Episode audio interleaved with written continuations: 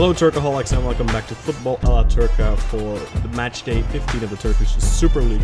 But before we get to the Turkish Super League, let me introduce myself. My name is Kaan Bayezid, I'm the host of this show, and I'm joined by my two co-hosts today, Yakup Marufoglu and Umut Naderi. Guys, I don't know which of us had the worst week um, in terms of uh, our, our favorite teams doing uh, not so well. In general, uh, Umut, uh, would you argue you had the worst week, or would you think? Well, uh, seeing Neymar rupturing our defense without even giving an effort. Yeah, like, he had like four assists, I think, didn't he? Yes, yeah, mm. You can see like he's just brilliant, and he didn't even care while doing those assists. You know, it's just a kid job for his like. Quality and yeah, it was a bad experience on my side. And Jakub, what do you think? Did you did you have the worst week? Did I have the worst week, or did did, did Umut have the worst week in football terms? Or Burak, of course. Well, I, I, I don't know. We it was it was horrible for pretty much everyone. Mm-hmm. Um, I think we I had a bad week because uh, Trabzonspor was following um, the big teams after every, everyone lost. Mm-hmm. You know, everyone lost points. But I was pretty much expecting them to also lose points. So it, the, the the burn was a little bit less painful than it was supposed to be, I guess. Okay, so that, I don't know. And maybe Umut or me, I, I guess I had the worst week then because I really didn't expect to drop points, honestly, quite frankly. Uh So let's get into some of the results, but before we do that, let's check the European results. And Umut, of course, already alluded to uh, the Champions League match. The final group stage matches in both the Champions League and the Europa League were played last week. Galatasaray had still had a glimmer of hope. If they got a good result, a win away in Paris against Paris Saint-Germain, they could still go through to the Europa League, um, and in theory, that, that could have happened because Brugge also lost uh, against Real Madrid at home. But uh, Galatasaray, of course, lost uh, five nil to Paris Saint-Germain with Neymar uh, stealing the show with, with three or four assists, I think. Um, yeah, uh, not, not much uh, for that Galatasaray could do. Paris Saint-Germain were already qualified. Uh, rested some key players in midfield, but put out their strongest offensive lineup with Mbappe, Neymar, and Icardi, and... Uh, It seems like uh, the people who pay the bills at Paris Saint-Germain did not want uh, them to let up and uh, feel the B team here. Uh, let's move over to the Europa League. Then F C Basel of Switzerland uh, beating Trabzonspor two nil here. Of course, Trabzonspor were already eliminated, so they played a B team uh, or C team even. Um, Of, as they have been doing for a couple of games now, as they are prioritizing the league. Uh, same thing goes uh, for, for Besiktas, uh, who are playing Wolves. They lost four nil to Wolves here. Uh, Besiktas played half a youth team, pretty much. Um, went well until uh, the, the second half pretty for Besiktas. It was nil nil at halftime, but uh, when uh, Diogo Jota came on, uh, he scored a hat-trick, and uh, Besiktas were led to the slaughter, so bad week for them too, but they were also eliminated already from the Europa League, so yeah, that's also why uh, they fielded a C or B team. Then uh, the final match in Europe, Mönchengladbach Başakşehir, actually caused uh, the, probably a, a huge surprise. We still knew we knew that Başakşehir still had an opportunity to go through to the round of thirty-two of the Europa League, but they had to win away at Mönchengladbach to do so. And well, they did actually win, despite the fact that Marcus Thuram, son of Lilian Thuram, former Juventus uh, and France uh, international, of course, uh, he scored and opened the scoring for Mönchengladbach in the thirty-third minute to put them one nil up at home. But Irfan Cankavici equalized the match in the forty-fourth minute, and then in the ninetieth minute, Enzo Crivelli got the winner in an emphatic way for Başakşehir here for their first ever Um, qualification to the round of thirty-two of the Europa League, their first ever time in Europe past January. So congratulations to Başakşehir, the only Turkish team to survive the group stage phase, um, and the only Turkish team really to get a decent amount of coefficient points for Turkey. So um, it, it looked like it was going to be an absolute disaster year for the Turkish uh, coefficient, but Başakşehir salvaging a little bit there. Um, but let's be honest, they owed us as much, given the fact that for the last three years they had pretty much bottled it in Europe. So, um, yeah, unexpected, but uh, great result from Başakşehir. What, what did you? What went through your mind, Jakub, when you first saw the result, or were you actually watching the game? Um, I was unab- I was unable to watch the game. I think I was watching was the Besiktas game at uh, that day. I watched the, I watched a little bit of the Trabzonspor game, and I was just so done with the game, uh, with with football in general after watching Trabzonspor, that we also watched like the first half of Besiktas, and I told my friend like, let's go, because I can't stand this anymore. Um, yeah, I, I didn't watch the game, but I um, I followed it a lot on uh, on on social media. And the moment uh, Crivelli scored, my WhatsApp blew up, uh, Twitter blew up, like every everything blew up. And um, you know, I I know that you, I, and pretty much everyone has uh, doesn't really like Başakşehir, but you really have to give them props for, you know, being a team that nobody c- cared about, but still being the team that brought us the coefficient points, you know. Mm-hmm. And um, I always I, I talked a little bit about uh, Crivelli a couple of times on the podcast. The guy is just, he, he looks intimidating, and he is such a good forward. So um, unbelievable that the Başakşehir got him for not even that big of a price. Yeah, I think exactly. like two or two and a half or three and a half million or something. Yeah, uh, this... he pretty much tripled his value. Yeah, despite the fact that he actually had a decent season in France as well in Ligue one. So, I mean, it's a, it's a great signing for them. And we actually run ran a poll on uh, our uh, Twitter account at Footy a la Turca last week uh, because right now I think there's really three hot commodities in Turkish football.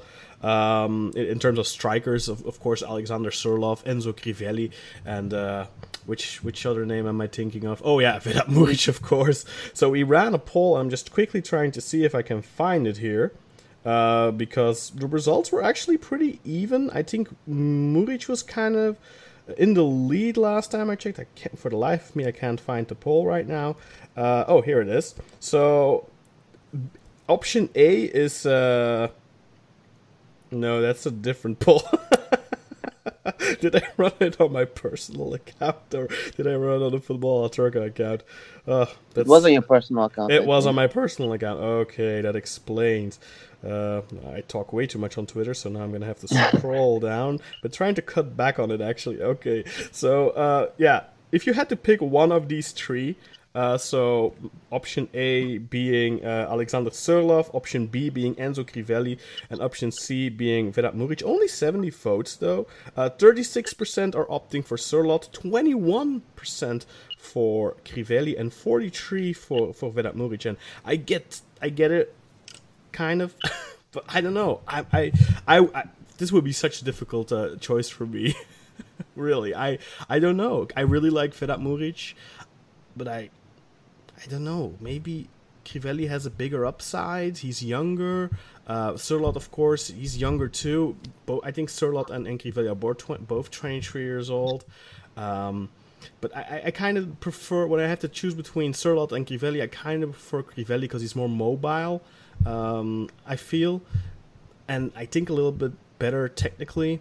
Uh, I don't know, what what what will you guys pick? Jakub, of course, you're a little biased here, but... Uh... Yeah, I mean, I wasn't, uh, you know, when we got Sorlot, I heard a lot of bad things about him. A lot of Crystal Palace fans were just happy as happy uh, as hell. English fans, they are always, you know, you know they're, so like, I... they're like us with our flopped transfers.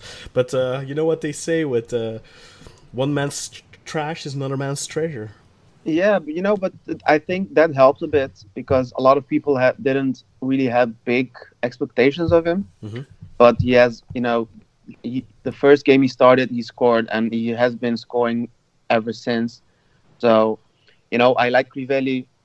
I talked a lot about how I like Muric, but I think that um, he, that Sörloth is doing well for us.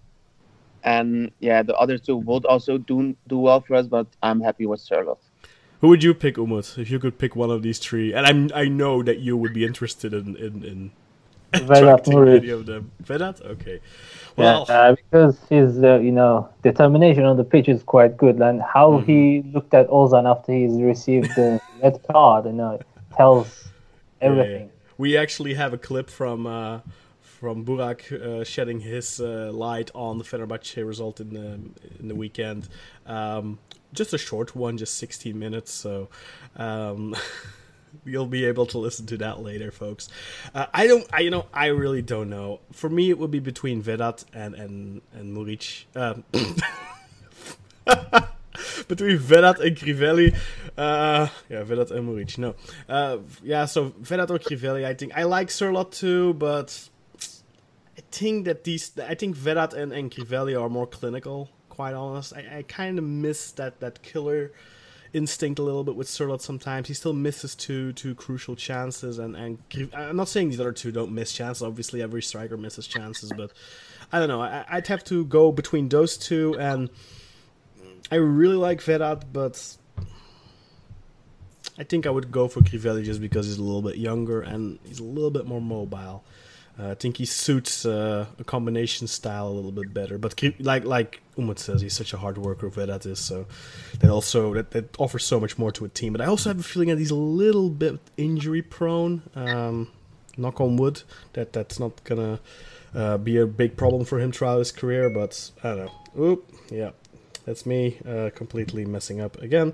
Uh, let's move over to the Super League. Oh, actually, sorry, Umut. Uh, Were you surprised by Başakşehir stunning Mönchengladbach?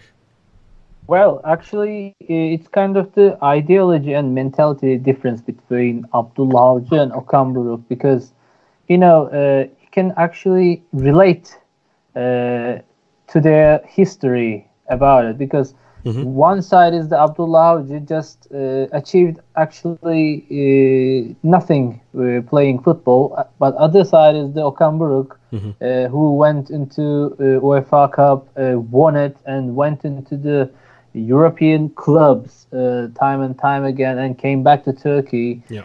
Uh, and he knows what uh, this uh, kind of competitions mean, uh, and I think that. Uh, results in how uh, like worthy uh, the, these cup and these competition games seem to him, and mm-hmm. I, actually this is why uh, Okan Buruk uh, just uh, tried harder than uh, Abdullah Avcı and anyone else. Mm-hmm. But the question, of course, would be: let's say uh, Başakşehir lose their first three matches or get one point from their first three matches. Would he then still field his, his A team if they if they didn't have a chance anymore to qualify? You know, I mean, yeah. I, I completely agree with you. Uh, I think that Başakşehir have a good shot at the title this season again, simply because of the fact that. You know, just how open it is right now. Uh, they're one of the better teams in the league, without a doubt. They're playing some of the better football. Um, so it would be very easy for him to just field the B team and just focus one hundred percent on the league. And in fact, I, I think that perhaps the reason he did not do that could have potentially been a reason for why, spoiler alert, they'll drop points again this weekend uh, or this, this match day. So, yeah, I, I agree with that. I think that Avcı... He gets a little bit of um, slack from me this season because of how the deck was stacked with the injuries at the beginning of the season for him and how immediately it went wrong in, in Bratislava uh, because of, of that and, you know, other reasons.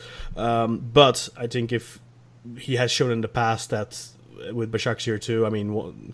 When he didn't qualify for the Champions League, Europa League didn't seem to really interest him all that much. Uh, granted, I think it was a little bit of the scenario of, look, we lost the two first matches, so our chances are slim, we're not going to focus on this, blah, blah, blah, blah. But there's definitely a mentality difference there uh, with, with Okan Buruk. And, uh, you know, he's he's done really well at uh, Başakşehir this season, so um, he's definitely going to end up taking over one of the big t- seats at some point, I think. Um, but let's move over to the league now and start off with uh, one of the more quote-unquote boring matches of the match day, because on Friday Antalya and Alanyaspor played to a nil nil draw in uh, the derby, I should uh, say, the, the, the Akdeniz derby. Um, this one, yeah, no goals. Alanyaspor dominating it pretty much, but no goals for them. They have been uh, dropping points left and right, really, uh, ever since they, we were praising them into the heavens and they were at the top of the table. But uh, Sivasspor have ever uh, ever since took over and snuck in there, and they haven't faltered so far. Alanyaspor have dropped points after point after point. Uh, this is a match they should be winning. They, they could have easily won it. They had the chances. Um, not sure if any of you want to contribute anything to this. Did you? Is there anything in this match that jumped out? Um, something I'm forgetting, perhaps, in terms of uh... other than the uh, terrible pitch conditions. Yeah, because uh, it's actually uh, very rare that kind of rain drops down to Antalya region. Yeah, you know? It was splashing up, that's right. Yeah, and uh, I think they weren't ready to commit uh, that kind of thing to their pitches, you know. Mm-hmm. uh, the ball wasn't even moving down there. You'd expect a new stadium like Antalya's to have a proper drainage system, though. Uh, you know, uh, yeah, you would expect it, but I, th- I don't think they just... Uh, cared about it, you know, mm. this Turkish habit. Possibly. Uh, Jakub, anything to add? No, not really. Okay, then let's move over to your neighbors. Çaykur Rizespor on Saturday took on Kasımpaşa. This match ending nil to three with a brace from Bengali-Koïta and uh, Aytaç Kara scoring the third goal. Koita had scored in the seventeenth and the twenty-seventh, and then in the first minute of stoppage time, Aytaç Kara put the final scoreline on uh, the board there. Uh, Bengali-Koïta probably should not have played here. He should have gotten sent off last week, uh, which we talked about last week, of course, but wouldn't you know it, he uh, should have been sent off last week, ends up scoring right after he should have been sent off, and now he scores a brace against Rizespor. And uh, if you look at the amounts of opportunities that both teams had, the scoreline doesn't necessarily reflect how the match went. Would you agree uh, with that, Jakub?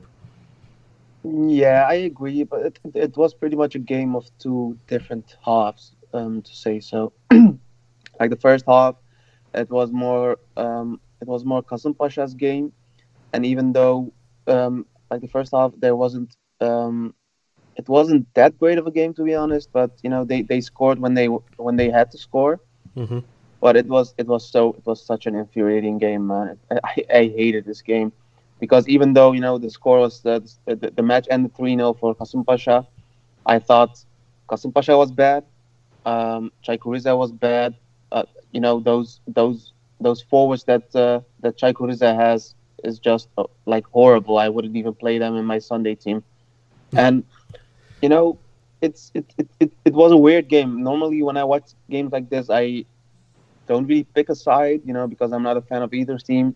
So I hope to at least see some nice football, but it it it was it was so infuriating, man. Um, there were a couple moments where I thought, okay, these these moments pretty much could have changed the game. Um, Quaresma should have gotten a red, and there was a moment where he stamped on somebody's leg. I think he only got a yellow, which I thought was a little bit too soft. And it was, if I remember correctly, it was it was early in the in the first half, so you know that would have changed the game in in in Rize's favor. Um, Koita played an okay game. Uh, his second goal was really nice. Um, there was a moment where uh, where Rize scored, and I have to be honest. During you know when I was watching the game, it didn't look like offside, mm-hmm. um, particularly because. The, the angle on this stadium with yeah, uh, with the with camera, the low I just, camera. Yeah, I just hate it so goddamn much. I I I'm so tired of complaining I think about. We've this, talked you know? about it before, yeah. Yeah, you know, I, I, I sound like a broken record, I know, but um, it, it, it, it messes the game up for, for the fan. You know, I I I I assume that if you are watching in the stadium, it's a really nice nice view, but uh, you know, it, it didn't look like uh, it didn't look like offside. But uh, V A R was correct in um, in um, showing that it was offside, so yeah. not uh, not allowing the goal. And and there was a moment where um, yeah, Rize missed a a penalty, which in my opinion didn't look like a penalty because once again, the angle on the pitch is really weird. It looked like it was a really soft penalty that the player went really easily down. But um, as Rashid Wallace used to say, ball don't lie. So if this wasn't the correct penalty, the the, the gods didn't, you know, allow them to score because they they missed it. Um, yeah, as I said, if only it was always like that. yeah, well, it, if it, it, yeah, yeah, yeah, you're right. Um, and uh, to, to close it off, once again, Rize has some awful forwards. Um, I think that in the in the winter stop, I think the the um, the goal should be getting a better forward. You know, at least a couple, because they are actually they, they aren't bad. You know, but they really play awful. You know, there are there are players that normally play. You know, players like Aminu Umar, which have some good games every now and then, but I don't know what it was this, today, you know, with the, with this game. Yeah, had a really good look... chance too, where he does everything right and then has a really yeah, poor yeah. He, he had some great chances in the in the, in the box and stuff, but it just it looked like there was it, it just didn't work, you know.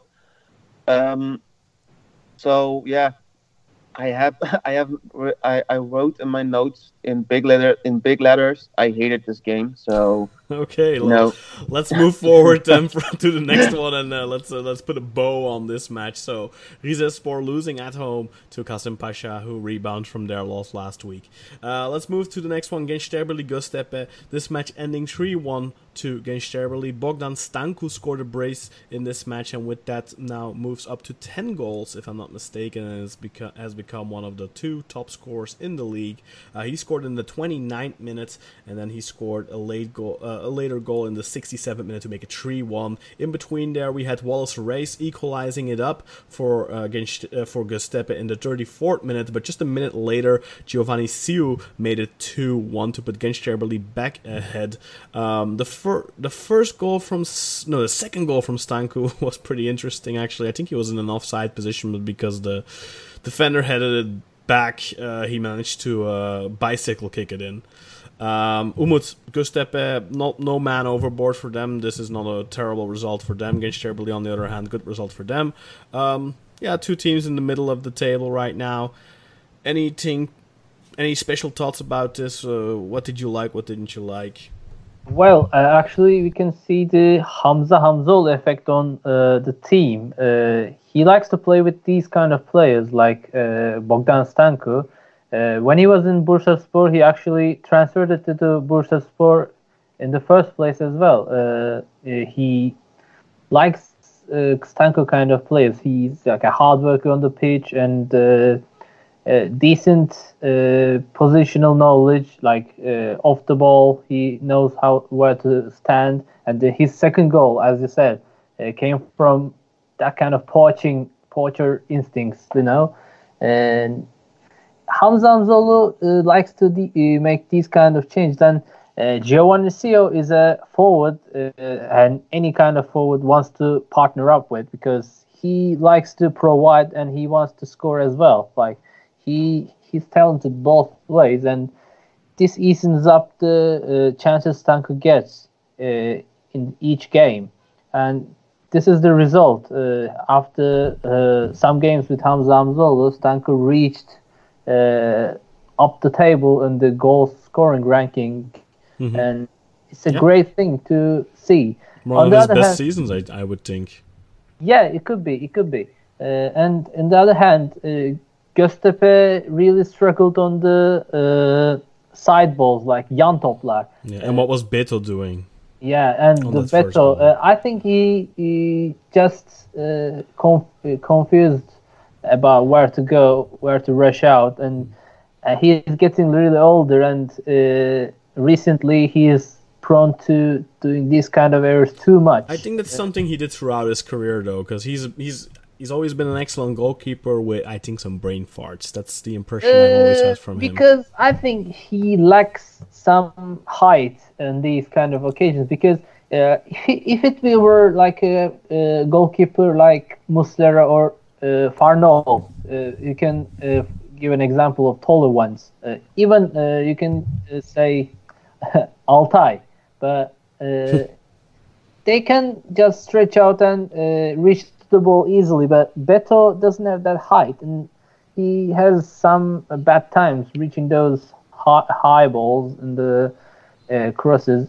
But you know, uh, Göztepe really struggled throughout the game. They didn't even connect the midfield to the forward position, and uh, Cameron Jerome's uh, like missing out in there, uh, uh, and also Burak uh, isn't here, so they lost. Yeah, no Cameron uh, Jerome effect. Yeah, and Serdar Gürler and uh, Halil Akpınar's like couldn't find any uh, creativity on their part, so Göztepe couldn't handle the game, and it's a uh, deserved win for Gençlerbirliği. Yeah. Let's move over to the next match. Uh, I think one we all expected Galatasaray to easily win. Galatasaray taking on Ankaragücü here, the the bottom team in the league. Um, yeah, I think everyone really expected Galatasaray to win this one pretty easily, and it looked like it was going to be an easy win for Galatasaray as well, after uh, Sofyan Figuli had opened scoring in the fifty-third minute, and then Dever Ergil got a second yellow card in the seventy-second minute. Belhanda then converted a spot kick in the eighty-third minute, and then of course, I think people probably already left the stadium early, because three points are in the bag uh, against ten men. Uh, let's avoid traffic, but in the eighty, uh, eighty-eight minutes, uh, Ankaragücü were awarded a penalty and Ilham Parlak converted. And then in the first minute of stoppage time, Stelios Kitsiou managed to equalize off of an Ilham Parlak assist. Uh, and the full-time scoreline here reads two two, Türk Telekom Arena in shock. Umut, did you... I mean, what was your... How were you... Yeah... Just explain your mindset, please. Uh, actually, I haven't watched the game live, but uh, off the highlights and some full you matches didn't? plays. Yeah, yeah, I was out of town, you know. Plastic. Uh, yeah. No, no, no. Yeah, I was out of town for some uh, events and Christmas events, but. Oh, right, had... your uh, your uh, fancy dress. Uh, okay. Yeah, yeah, yeah, yeah. That one, yeah. Yeah, that was a dinner for Christmas, and I was there. I couldn't find any links or like uh, any good wireless uh, internet to watch mm. the game, and actually watching the game would ruin the night as well, so I wouldn't bother. I can so, imagine. Yeah. yeah. So uh, watching the game from highlights and some uh, full match replays, I can say that Galatasaray uh, didn't struggle finding some chances to mm-hmm. score, but uh, some of them were so important that if you don't convert them, you would regret it at the end, and that's what ha- happened at the end. Yeah, plus Pazdan and Kulusic having a really good match, uh, up until, of course, the point where Kulusic gives away the penalty, but he was especially very, very strong again. Yes, uh, yeah. yes, yes. And uh, there's a position where Babel could have easily scored, but he blundered it like he did. It he was actually the yeah. same... exact position when uh, the Besiktas was going to take the title to Arena, and he missed it against Galatasaray like three years ago. Uh, don't remember. Don't remind me, Umut. Yeah, yeah, Come on. yeah, yeah. Plenty That's, of pain to, to go through this yeah, week yeah, already. This is exactly the same kind of position, and uh, he didn't fucking learn a thing after that kind of occasion, even after three years. Like, but was that? I think that was at one nil though, wasn't it? Or was he, it at two nil? Uh, I don't remember. Uh, Fernando scored. Actually, it was one. No, no, it was two nil. two nil. Okay. Rodriguez scored as well.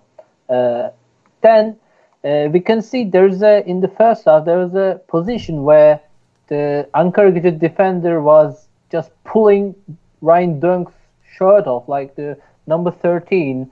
Uh, he's just pulling it from the corner kick, and uh, referee didn't give anything to Galatasaray's side. It could have been called a penalty, but he didn't bother it. And Falcao finds so many chances on his part, even though he played uh, mediocre, average. Uh, but he didn't convert it as well. You have to convert these uh, if you're gonna be like to win the game. But Galatasaray just wasted these kind of chances, and at the end. Uh, You would know if you concede one when you're two nil up, mm-hmm. the second goal would come in, you know, eventually. Mm. Uh, well, it like, was an eighty-eight minute. You're playing uh, against yeah, yeah. ten men. And but you know, uh, all the pressure, uh, like Galatasaray, they haven't created anything all match. yeah, and all the pressure, uh, like and the stupid penalty call, uh, like stupid penalty made by Marcao. Yeah. Like, are you just was, wrestling the man it, out there? It was incredibly. What dumb. was the idea? Like, if you're a defender, you should be careful about these. Uh, yeah, like. Yeah. And after like Ilham Parlak's uh, great goal and an assist, uh, like there was nothing to do uh, because, and I don't know why Fatih keeps subbing in Selçuk Inan in these kind of occasions. What does him, what does Selçuk Inan promise to the team? You know, sure. There's nothing going on after. I don't. What what options did he did he have besides uh, putting on Selçuk in that match? No, no, no. The thing is. Uh, No, no, it's a, it's a legitimate question. Like, what could he have done otherwise? Like, uh, that's the thing that goes further beyond. Like, uh, two years ago, I I was also saying that he just has to build these young players, adapt to the team, because in the future we'll need them to like uh, as a last resort in the squad. But uh, right now.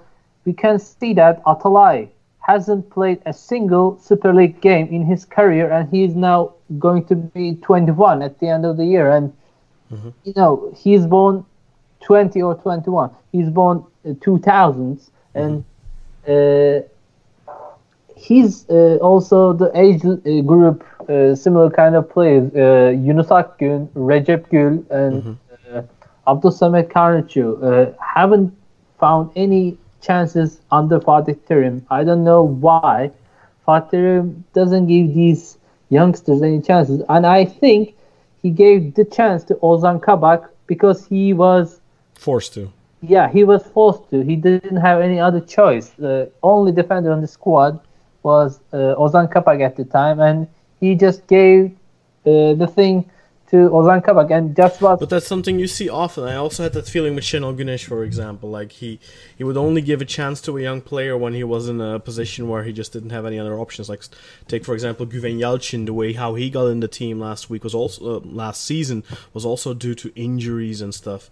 Like, it was his little, little last resort. And I see that not just with Fatih Terim, but you see it with other coaches yeah, too. Yeah, yeah, that's the, actually the uh, one of the common mistakes done by the Turkish... managers, uh, mm-hmm. coaches. I think Aykut Kocaman is probably one of the few Turkish coaches who actually does uh, gi- give younger players chances. Yeah, yeah, yeah. You know, uh, and actually, uh, like, uh, as I remember, there was a uh, speech Salih Uçan gave, like, uh, one or two years ago, like, when he just gone to Roma from mm-hmm. Fenerbahçe, because after uh, Aykut Kocaman resigned, or he was sacked, I don't yeah. remember. Like uh, when Ersun took over. Yeah, uh, he uh, Salih Uçan was getting a few chances, like uh, decent chances under uh, Aykut Kocaman. But when Şenol, uh, wait, not Şenol, uh, Ersun Yanal came in, uh, he couldn't find any decent chances. Like he was just uh, getting around in the last five minutes of each game and. This wouldn't provide him anything, you know. Uh, mm-hmm. it, of course, oh, if we look back now at what happened in in his career since then, perhaps Ersun Yanal was right not to. No, because uh, you know he, he, it's the earlier times of him, you know. He, yeah, but maybe he, he could have been really better lazy if he, he was given chance something. Because uh, getting down there, not every player is similar or same, you know. They don't react to uh, these decisions equally. Uh, you can see that Cengiz Ünder gone to Roma and he was performing really well, but uh, maybe Salih Uçan was different and he couldn't like find the peace or like uh, find the right environment down there to perform uh, decently, you mm. know.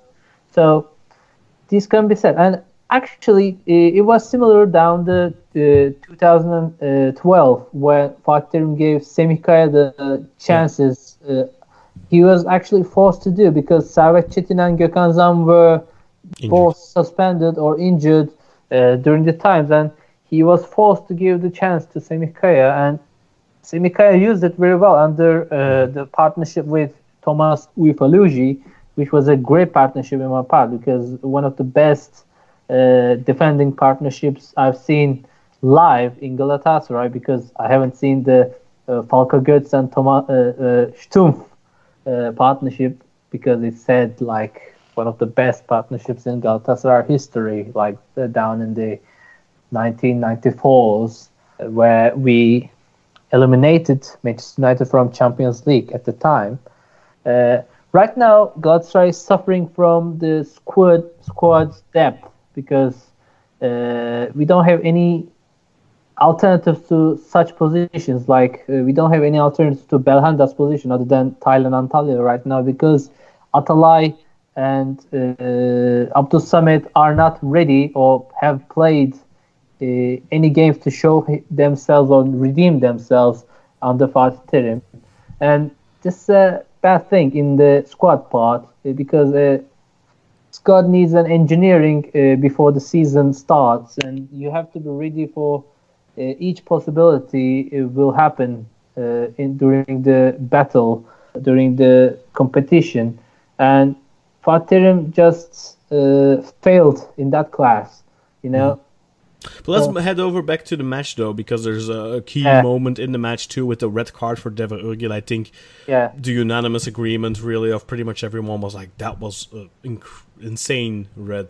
I mean, he got a second yellow card, but it was so undeserved. Uh, I think Ryan Donk faked an injury, uh, faked, uh, faked getting uh, an elbow in the face, but uh, Örgil's arm was like on his back or behind him or something, and then the referee even signaled when he gave the card that he he was giving it for an elbow, because he made the elbow motion with his with his arm, and I find that very weird, because the ref was like looking straight at the situation. So, so very um, disgraceful decision to a referee. I, I thought this referee was actually having a really good game. If I uh... by Ryan Donk's part, I don't think he regrets this, because uh, if an opponent player Uh, does, doesn't control his arm uh, like rightfully during the position, he can use it in his part, you know, to his benefit, uh, to arm, send yeah, him the off. The arm was nowhere near his face. Nowhere near. Yeah, he's never in his face, but I think he used it uh, to like fake the thing. Mm-hmm. Uh, in the replay, you can see there's an arm uh, coming to his like cheek and all, but he faked it and he made him sent off. Uh, yeah, I don't I really, know. I really can... think that V A R should be able to intervene on yeah, definitely, second definitely. on second yellow cards if, if they are unjustified. Uh, so of course, sometimes you know it's arguable. You know, there's like open to interpretation, but like, uh, yeah, I think really V A R should also have a say on second yellows, uh, because. Yeah. yeah. Sometimes it's. I often see that, you know, because it's such a good thing that V A R can overturn or at least have a referee look at the red card position again. But it happens a lot with, with second yellow cards, I think, where the, the, the second yellow is just very and harsh. Do you also think uh, there's a penalty call uh, rightfully when Taylan Antalyalı fall down? Yeah, I think that was a clear penalty. Uh, Kulusic went for the ball, wanted to play it, but didn't get it, and uh, took uh, Ty- Taylan instead. So, but you know. I don't think there's like a really harsh contact on Thailand's knee, because he used it same same way Ryan Donk did. Like he uh, nutmegged nutmeg the defender, and just uh, after passing him, he just dropped himself to the ground. You know. Uh, Yeah, but if he doesn't, he can go on and do something, you know? Like I mean, if there is no contact, then... For me, it was a penalty. I yeah. don't know, maybe you don't... Maybe you feel it was a little soft, but... I don't know, Jakub, what did you think of the, the Galatasaray penalty? To me, it was pretty clear. Yeah, the, what what it reminded me of was uh, was Burak when he played for us, the way he falls. Um, it, even though it was a... Um, it was a clear penalty. The way he falls, it lo- it really looks like he's a little just... bit over theatrical, man. Yeah, yeah, that's it. But uh, yeah, you know, it, he did get him. Uh, there's nothing. There's pretty much nothing that the defender could do when he uh, when he went for the for the move. So it was it was a nice uh, it was a it was a good decision by the ref. But uh, yeah, the way he fell is just um, it, it's really theatrical. And uh, also, I can say that. Uh...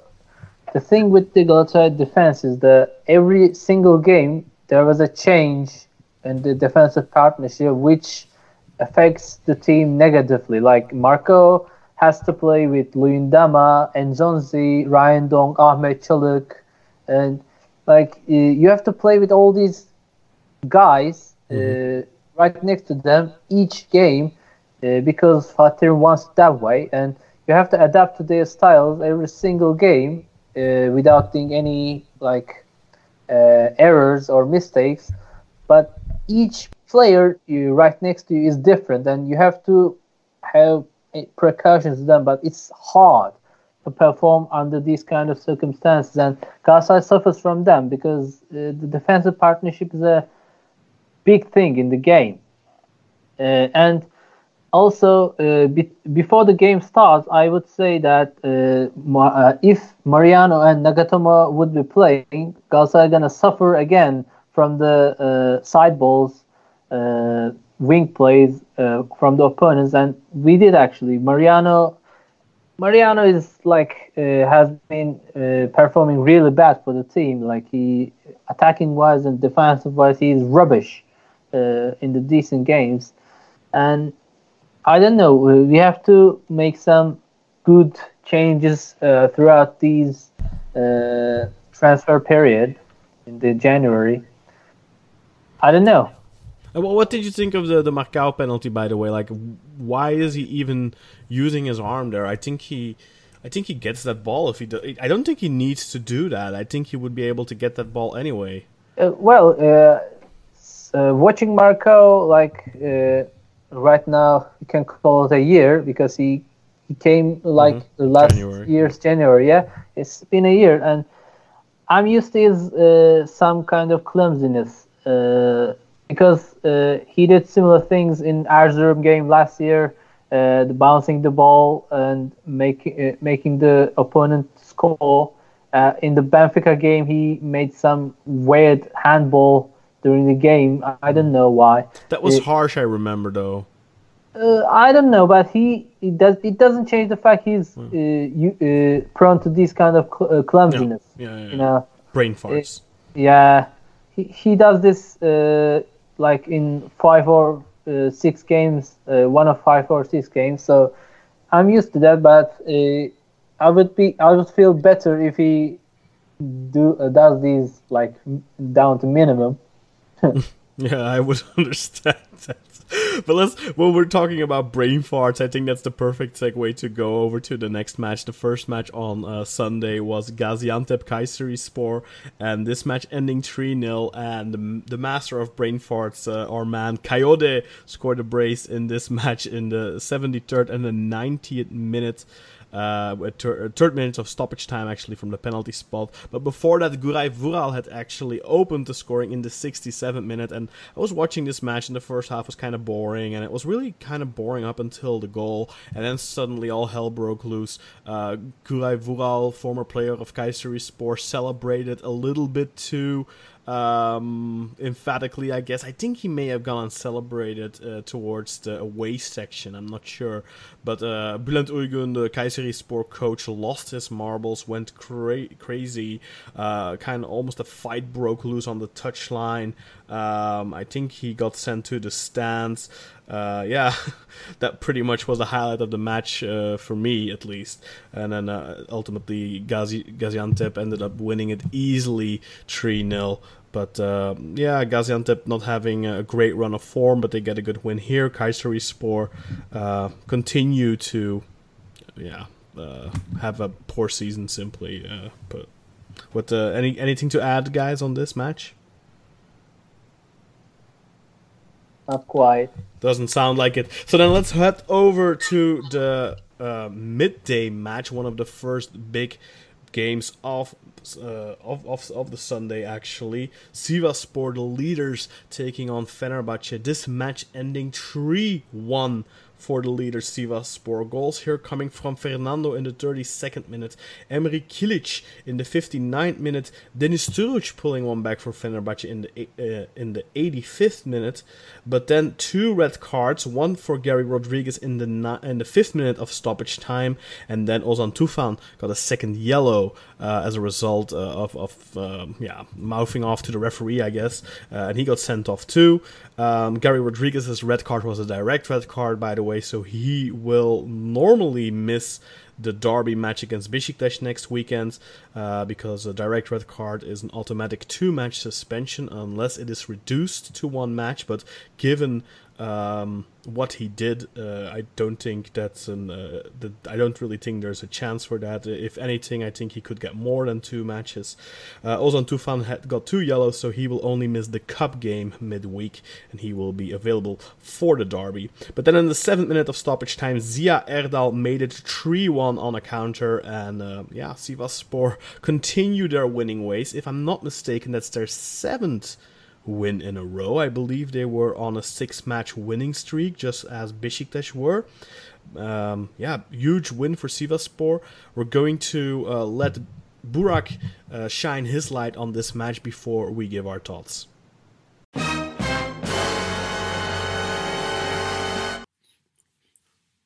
Right, everyone, it's the man of the law, Burak Sezgin. I'm unable to record with my fellow podcast friends this week, guys, so I'm giving my review on the Fenerbahce match from the weekend to you now. So hopefully Khan is going to do some splicing work and like put me in either side of probably Khan giving you a rundown of how the match went down, what happened, and the guys afterwards probably giving their, their thoughts on it as well at this point. And I'm sure unsure if Pat Cox is going to be able to join us. Um, but if not, then I am going to give you my my thoughts on the match and the loss that we suffered to Sivasspor.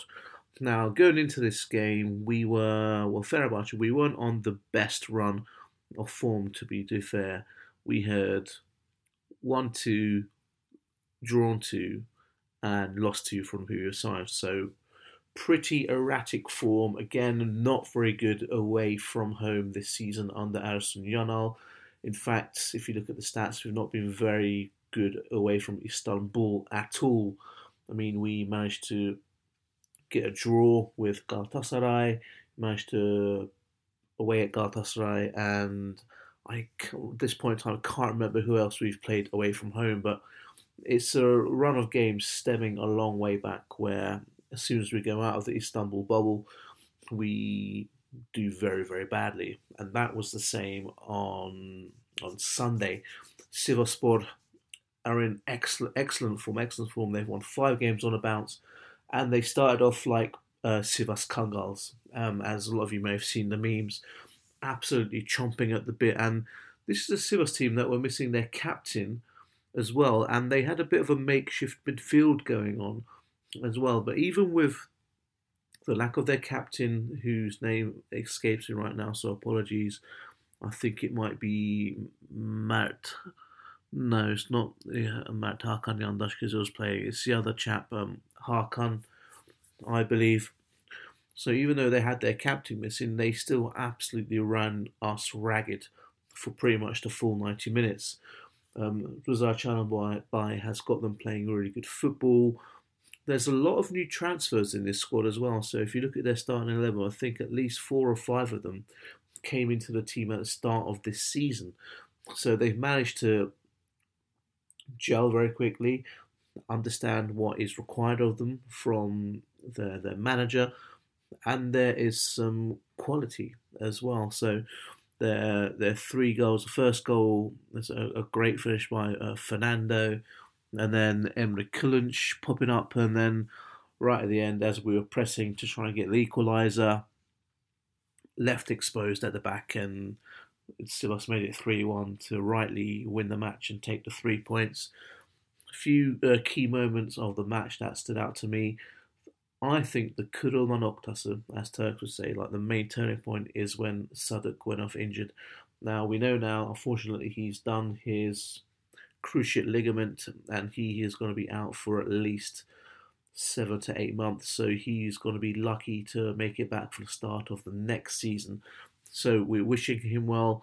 Such a shame, as he had broken into the first eleven in the last couple of weeks and put in some good performances alongside Sardar's.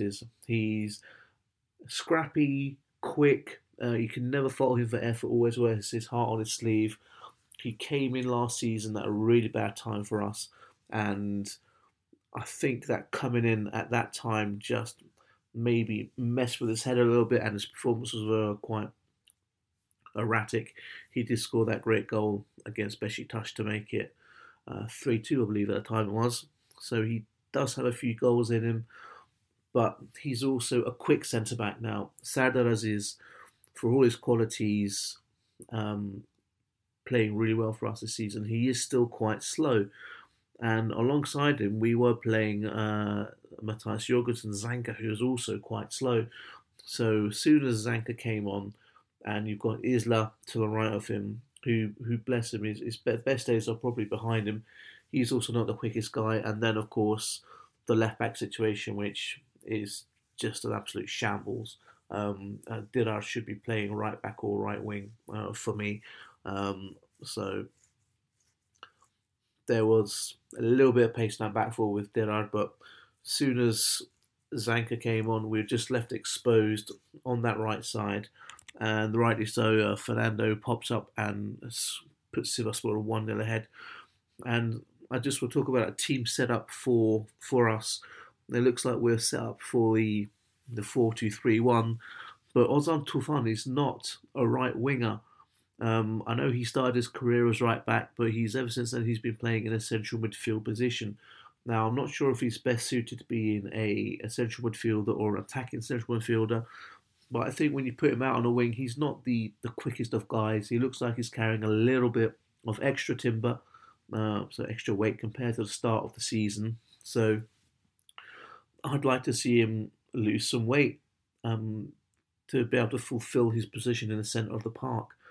Now, I think sticking him out on the right, right, you're losing his abilities in the centre of the park to pass the ball, maybe even break up some attacks. I'm not sure. I'm not convinced by his tackling, but he a guy is a guy who can get the ball and drive forward and pick a pass.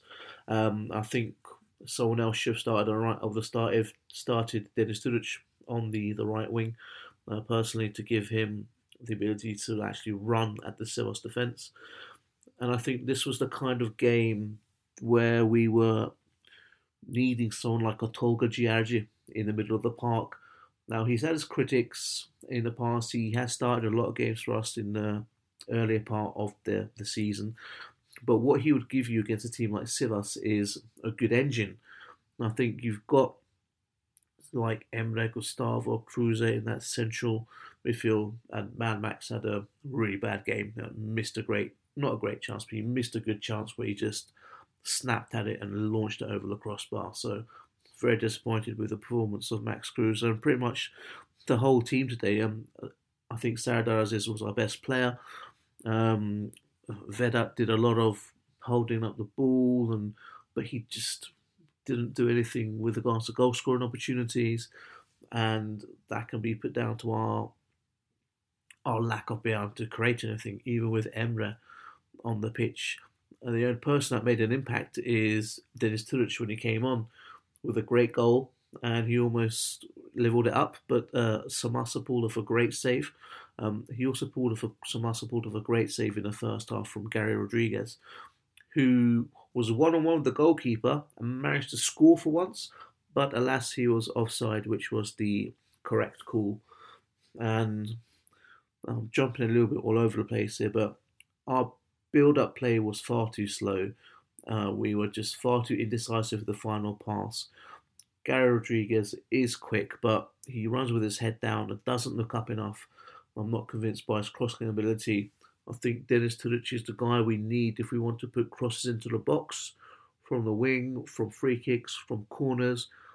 He's also a good set-piece taker if we have direct free kicks on goal, as we saw from his performance last season, and he I believe he scored one for the national team as well. But looking at the team performance all around, it looked like we never defrosted as we came off the bus into Sivas.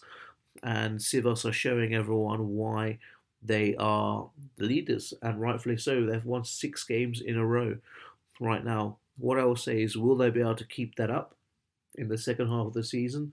As we know, we, it's the last game week in the first half of the season next weekend when Fener take on Besiktas in Kadıköy. So God knows what's going to happen there with the way the results are going right now.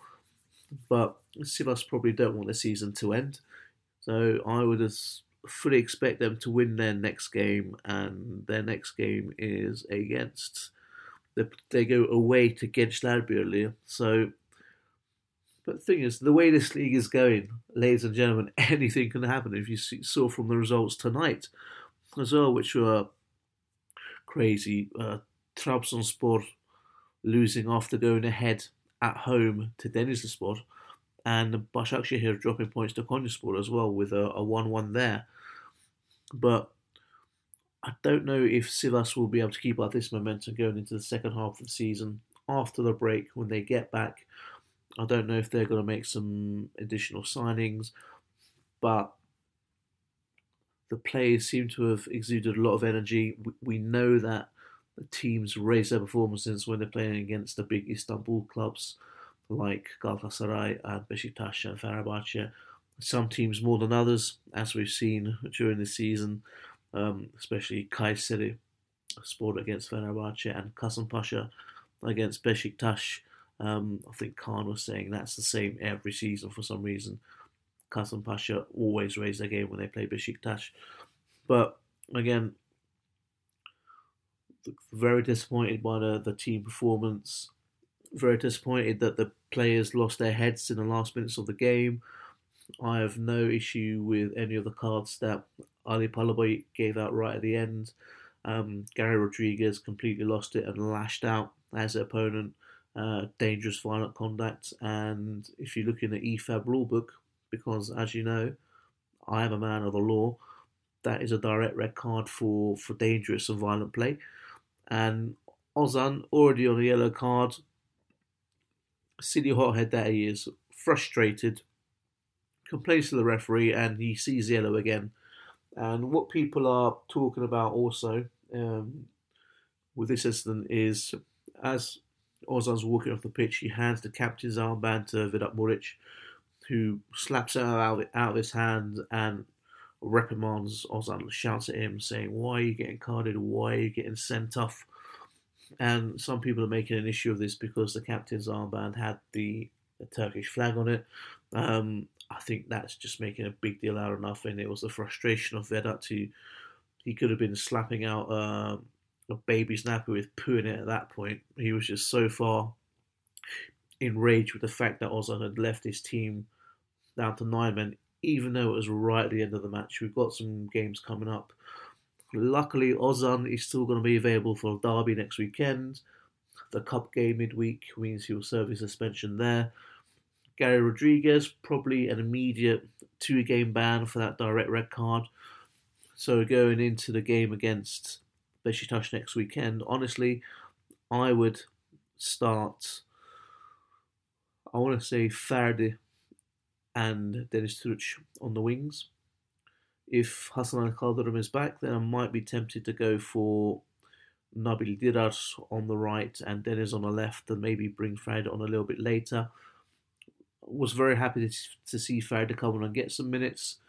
Was arguing with a few friends of mine, actually, yeah, saying this isn't the type of game that you should bring Ferdi on for because we're trying to protect him a little bit, which I, I disagree with. Um, he's had a good few games where he's got his confidence up. He's scored. He's got some assists. So this is a type of game where you can, I think, you know, test his character a little bit. Some people might say, well, you know, it's a bit of a negative situation. You're playing away, it's cold, and you're losing. But these are types of situations where you want to see a player step up and, and prove that they want to play. And that's what I saw from Ferdi, a willingness to get the ball and pass it forward, get his head up, play the ball forward, find the open man. Unfortunately, he wasn't able to impact the result because I just think at that point the team was so far gone from a Fenerbahce side. they had just been completely run ragged by by this this Sivasspor team, who were playing a very um, quick counter-attacking four three three formation, um, with Fernando and Emre Kılınç, the speedy wingers, and with Gatabara going through the middle, and they were thoroughly deserving of their win. Um, I was just annoyed that Ali Palabıyık was seeming to be giving out very easy yellow cards at the start of the match. The one to Maurizio Isla, which he gave out. But then after that, you can't fault him for his performance, really. There wasn't too much to to call or make fun of. Not make fun of, you know what I mean, to, you know, clamp down on with regards to the fouls. I think there was like four yellow cards for Sivasspor. Well, I must say, Sivasspor were play acting a lot in this game. So every single challenge or tackle that went in, they would fall over extremely quickly, theatrical, the grimacing, shouting on their faces, which I wasn't happy to see. But also that could have been, you know, ex, ex, accenu, accentuated by the fact that we were losing at that point in time. And it was an awful game. Um, I don't think we should panic and sack Ersun Yanal, or fans on social media are just saying, you know, Ersun Yanal istifa, Ali Koç istifa. You need to remember what this club has been through in the past season and in the past ten years as well. And we've got Ali Koç at the helm now, a smart, forward-thinking businessman. And I don't know, the way things are going, you've got any team from six or seven could end up being champions in the second half of the season, depending on signings in the transfer window in January, uh, the way the four teams' forms are going to be in the second half of the season. So it's going to be very interesting when the, the Super League comes back after the winter break. But that was my thoughts on the, the Fenerbahce match. Everyone, Um, give us a like and a subscribe. Um, if you want to see anything in particular in a podcast, then do leave us um, a comment on our Twitter or our Facebook page. Uh, thanks for listening, and I'll now hand back to Khan so he can talk you through the rest of this week's match. Well, I hope uh, you enjoyed uh, Burak, uh, the man of the law, giving his thoughts on the Fenerbahce match. Burak, of course, uh, wanting to uh, yeah give uh, give his full thoughts on that match, and I think he made some great points.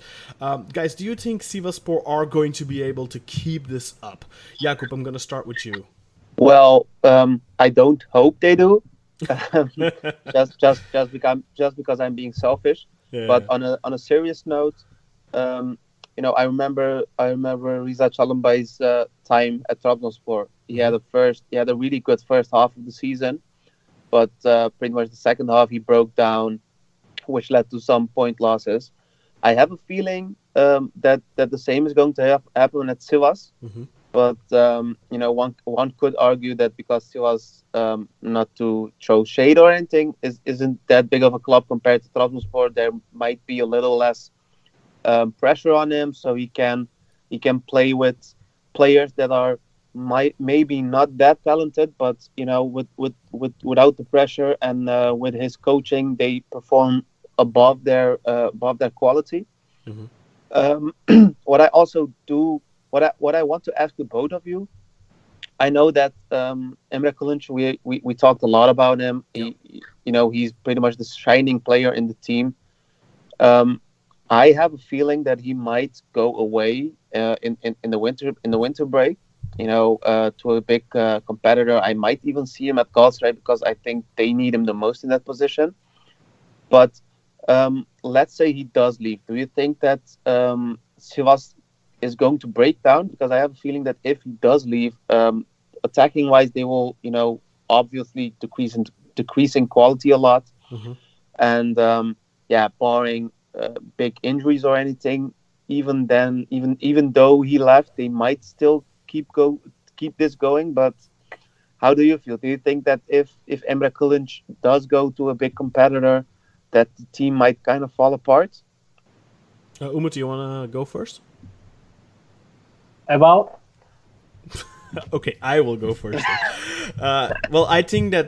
right now Sivasspor are really running on uh, their great synergy that they have. Uh, Umut has spoken about that a couple of times already this season, where they have this core of of middle uh, middle-aged uh, young middle-aged Turkish players, in the sense of uh, for a footballer twenty-five, I guess, is like not young but not old, definitely not old. They're coming into their prime years.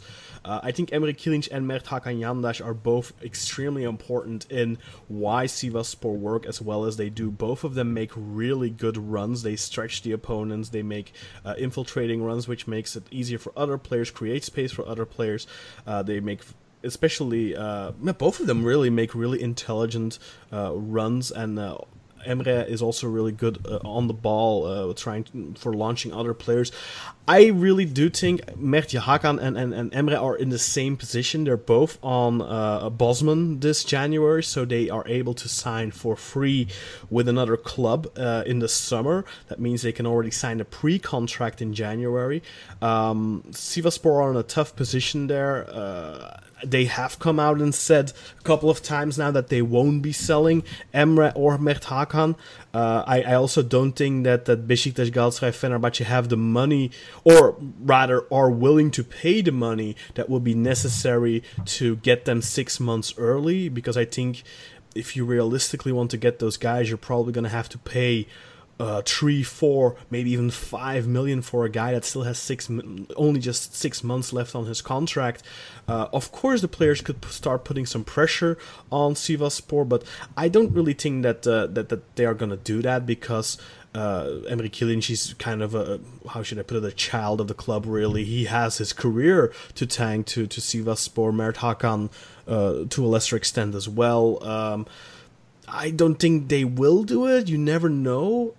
Uh, maybe if the clubs kind of put a little bit of pressure on them. Um, as for whether uh, Sivas will collapse, I do think they actually would, because I already think that if you look at the overall quality of their squad, they don't really have a very strong, individually talented group if you look at it. I mean, look at, for example, Mustafa Yatabari is their, their striker. He was never a great player in the league. He was always kind of like an average striker in the league, and he's kind of right now, I think, performing above his level. Then you have Aruna Kone, who is a really good player, but he's already thirty-six or something like that. You can see that he's only able to play X amount of minutes a match. I think they, they, they do lack that pure quality. I can't really point to a single player um, in their midfield, except for Emre and Mert Hakan, that I really think is, is, is of a, that could actually play for one of the big clubs and, and Uh, hold their own, if you know what I mean. Um, they have a good uh, Brazilian uh, right back, I think, they, they brought in to replace Douglas, but his name eludes me right now. But their defensive line doesn't really consist out of exceptional players. Samassa is a really good goalkeeper. Um, but I, I don't know, I, I just don't think that they have a really good squad. The, the, the thing for me mainly is, I don't think they get, can keep this up. But the big question is, who's going to put the pressure on them? Because next week we have Besiktas Fenerbahce. You know, worst case scenario uh, in terms for the league, so to speak, that ends in a draw. And then Sivasspor move, um, if they win, another two points clear of them. Um, yeah, I mean, and if Fenerbahce win, then then, then Besiktas drop off. If if, Fener, if Besiktas win, then Fenerbahce drop off. Um, you know, we have Trabzonspor now dropping points this weekend, Galatasaray dropping points this weekend, Fenerbahce, Besiktas dropping points. The big question is, I think, not as much can Sivasspor keep it up, but who of these traditional big clubs is going to step up in the second half of the season and is going to go on a consistent run? Because that's the main issue, I believe. I don't know if you guys agree. Umut? Yeah, yeah, definitely. Yeah. So I had this question, actually, my friend Özcan, after uh, Sivas beat Fener three one, and he's been saying for a couple of weeks, like, oh, you know, I think they actually could, you know, they, they could stay in it. They, well, and I'm like, yeah, you know what? They can be in the race, but they, I, they they have no chance of winning it. I just can't see it happen. And he asked me again after the match, he's like, do you still think that? And I still think it, really. I don't think that Sivasspor are going to finish the season with seventy-five plus points. And to me, if you want to be a, a champion on your own merits, you kind of have to get like seventy-three plus or something at least. But if you get like sixty-eight, sixty-nine, sixty-seven points, then you just won the league because the rest of the teams clearly didn't perform up to up to snuff.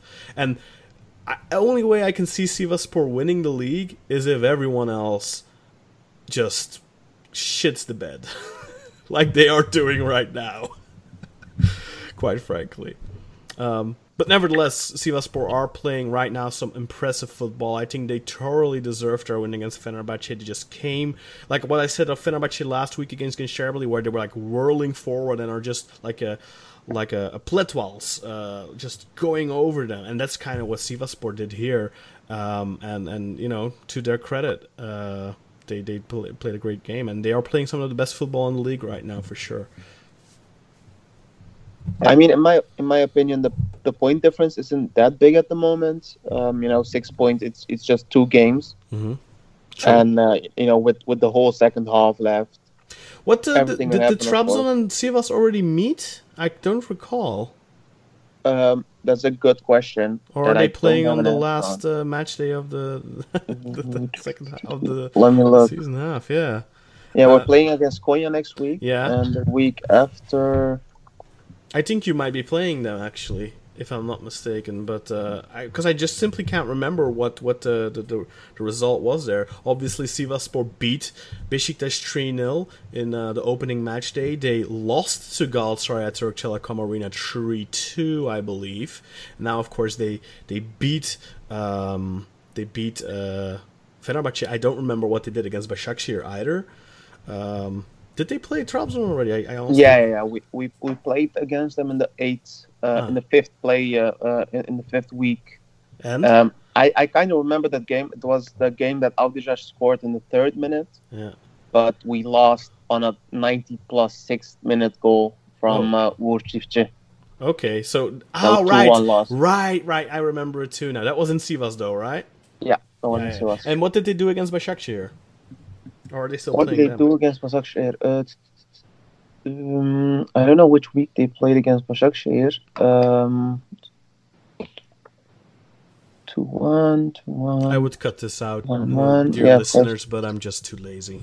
um, I already have to do two, enough one. splicing with putting Burak's uh, two segment in. Just oh, go to oh. just go to Soccerway, and you have an entire list. You know, I have the entire list in front of me. It's just taking a couple seconds. Um, nope. I think they played... Um, I think they didn't play... Uh, did they play against each other? Because I can't find it. Let one, me just one. quickly check if they still have to... Yeah, one one. One, one. They played one one. One, oh, one. Okay. Um, the week before they played against us, they played the draw against uh, ah, against okay. Başakşehir. And that, and, and that was when Başakşehir was still kind of in their slump. So Yeah, yeah.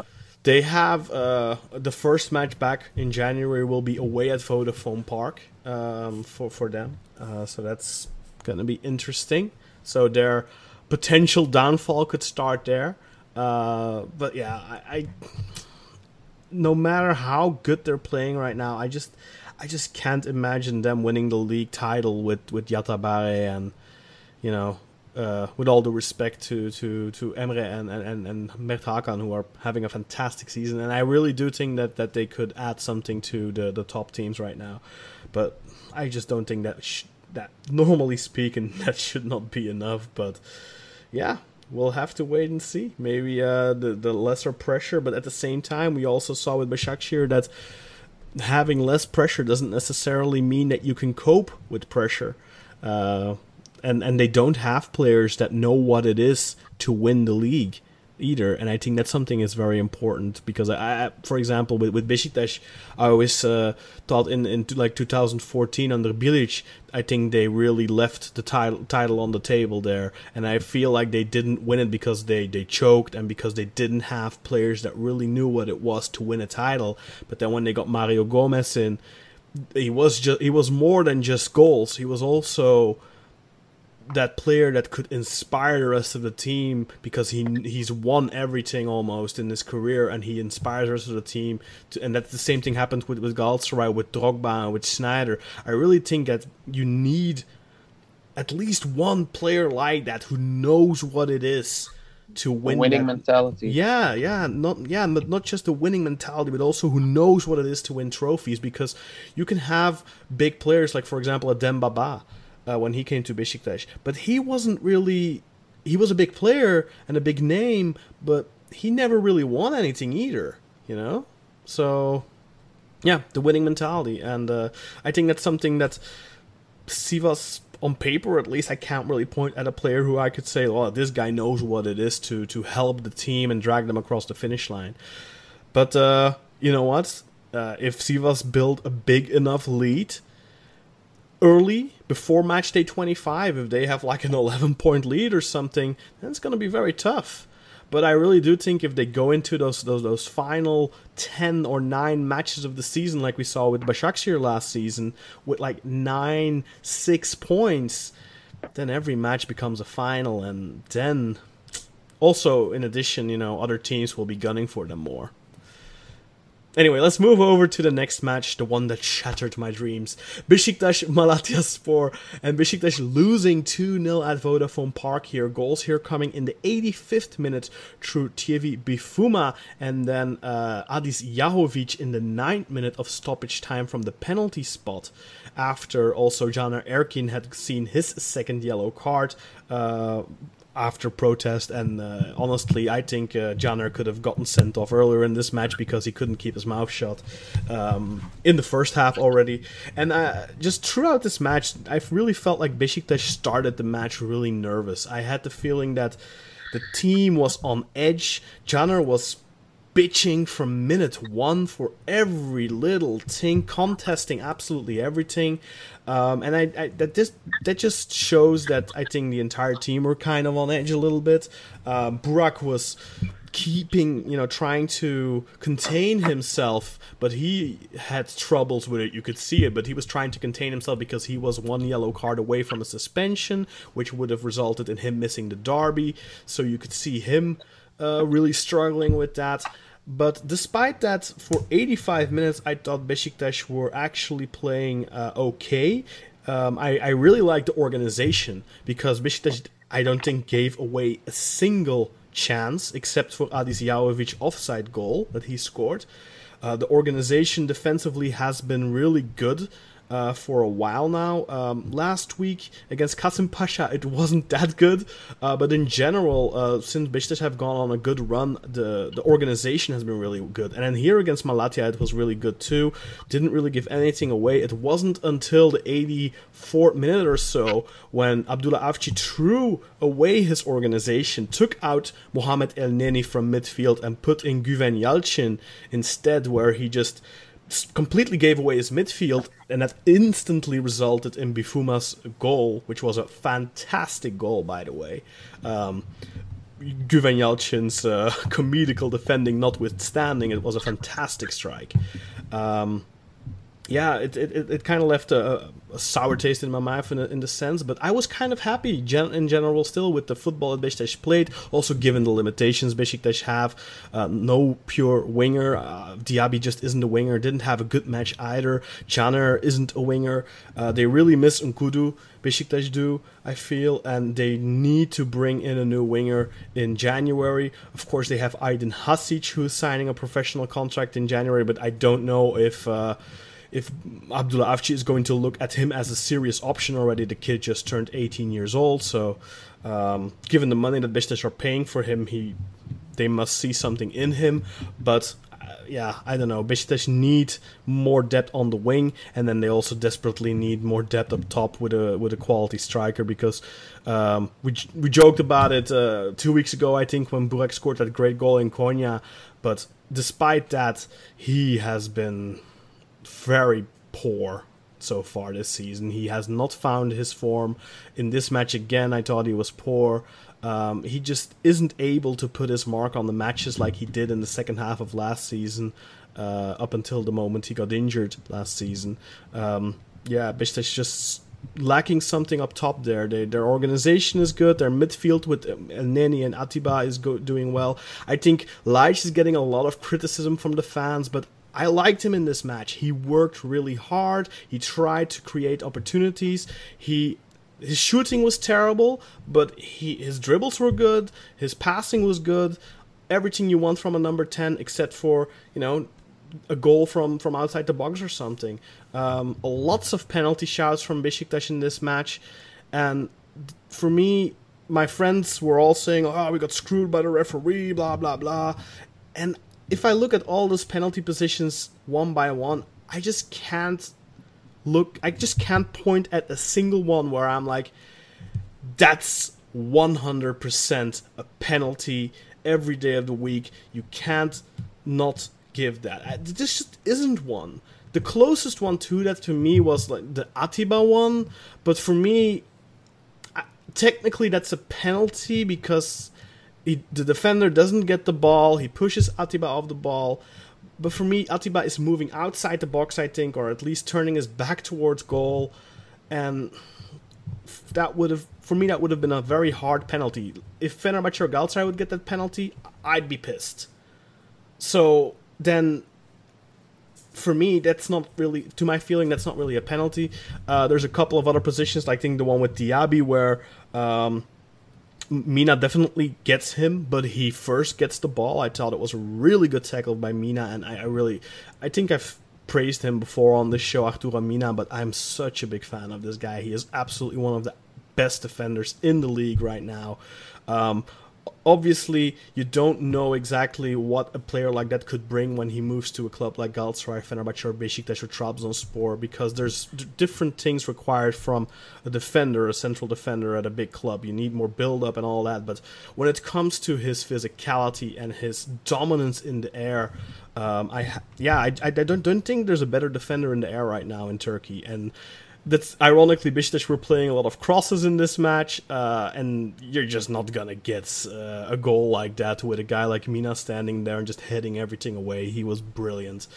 Um, I don't know, if, Jakub, you, I assume you watched this match with your B F F. did you uh, did you feel like one of the penalty shots for Beşiktaş was a, a grove mistake by the ref that he didn't uh, give it or something like that? Um. Well. Uh, I didn't watch the game. Um, I, I wasn't able to. I did watch the watch the highlights, and um, you know I, I, I, I do see some of the positions as being like fifty-fifty maybe, the penalty shoutouts. Yeah, that's that's the thing, but for me too. It's like kind of fifty-fifty. So you know the, the these are the kind of positions that when they happen for your team, you, you want them to yeah, go your way. Exactly. But when they happen to to another team, you. You don't want them because yeah. it, it seems too soft. Yeah, that's um, how I feel. And then I, I want to be consistent. And for me, those just aren't, it's not enough. I mean, I what mean, I do enough, what yeah. I do have to say is props to the um, props to the ref for not, you know, uh, crumbling under the pressure of all the yeah, home yeah. fans, you know, and just trying to give one away after all the mm-hmm. uh, all the whistling and like stuff. We saw with the the Bratislava match where the referee did end up giving into uh, the crowd and, and, and, and the players basically after having turned away like three or four penalty positions. Yeah, but um, you know, all in all, it it there are some there are some hard decisions. You know, um, there are um, they could go both ways, and I don't think that anyone would complain if the penalties that were that weren't given were given. You know. Um, mm. It's just um, as a neutral guy, it is just a. Um, it's just um, it's, it's hard for. Uh, th- these are the games that refs kind of hate, I think, to, to referee, you know, because whatever you do, you will all be, you will always be um, seen as. Yeah, I, I don't like this referee, uh, but like I said.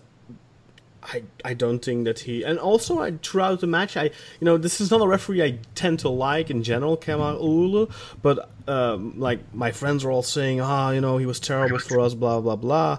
But I think he had opportunities to, for example, give Burak a, a yellow card and suspend him for the derby. Nothing, like, where you would say, like, ah, oh, he should have always gotten a yellow, but, like, I've seen yellow cards given this season where a player doesn't like a decision by the ref and turns to them and like makes a gesture or something and instantly gets a yellow. And I know Burak was trying to contain himself, but there were one or two moments where he just couldn't help himself.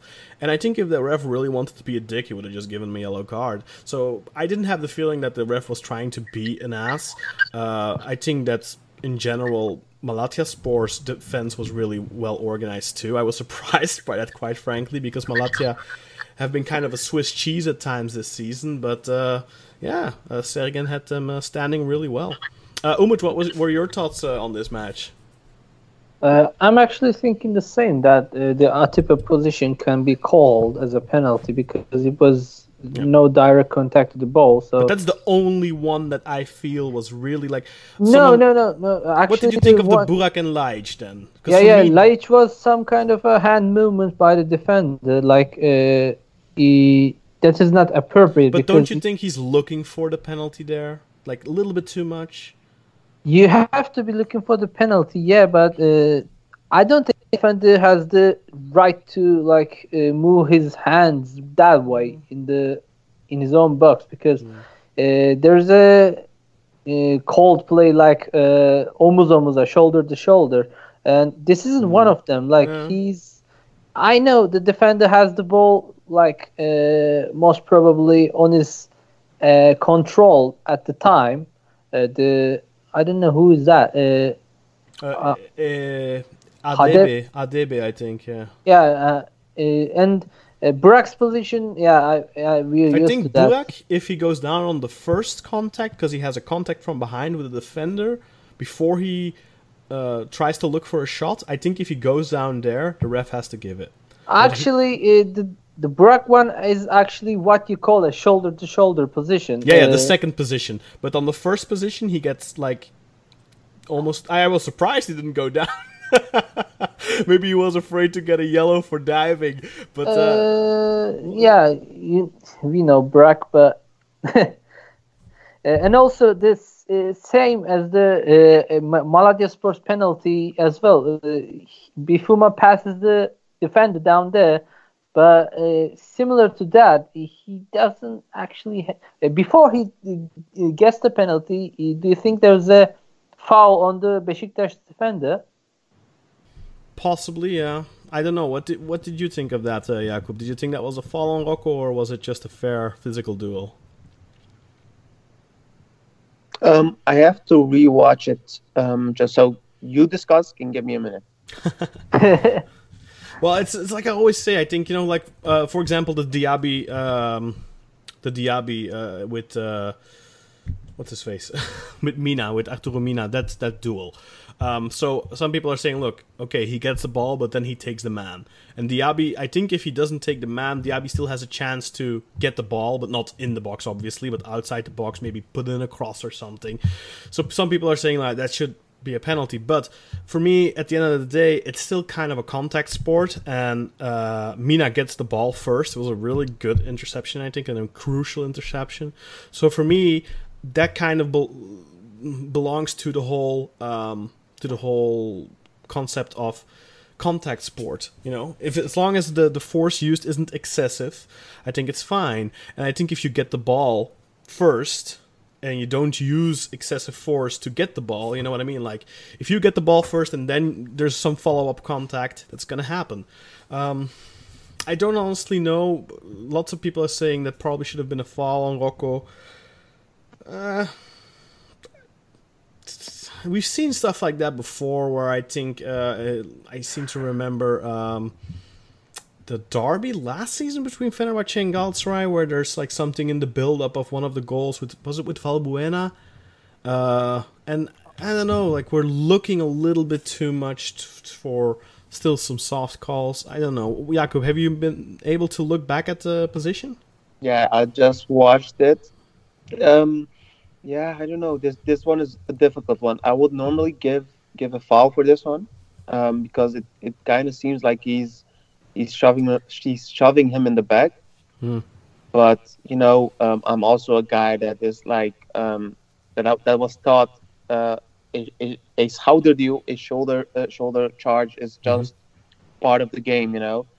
But it doesn't really look like they are, you know, butting shoulders against against each other. It it, it does look like um, Rocco was a little bit too slow, so he was trying to get his body between uh, between him and the ball. Mm-hmm. And um, hoping for the for the foul, it looked like. That's what it often is uh, with defenders. They are hoping to get that foul, and I hate that.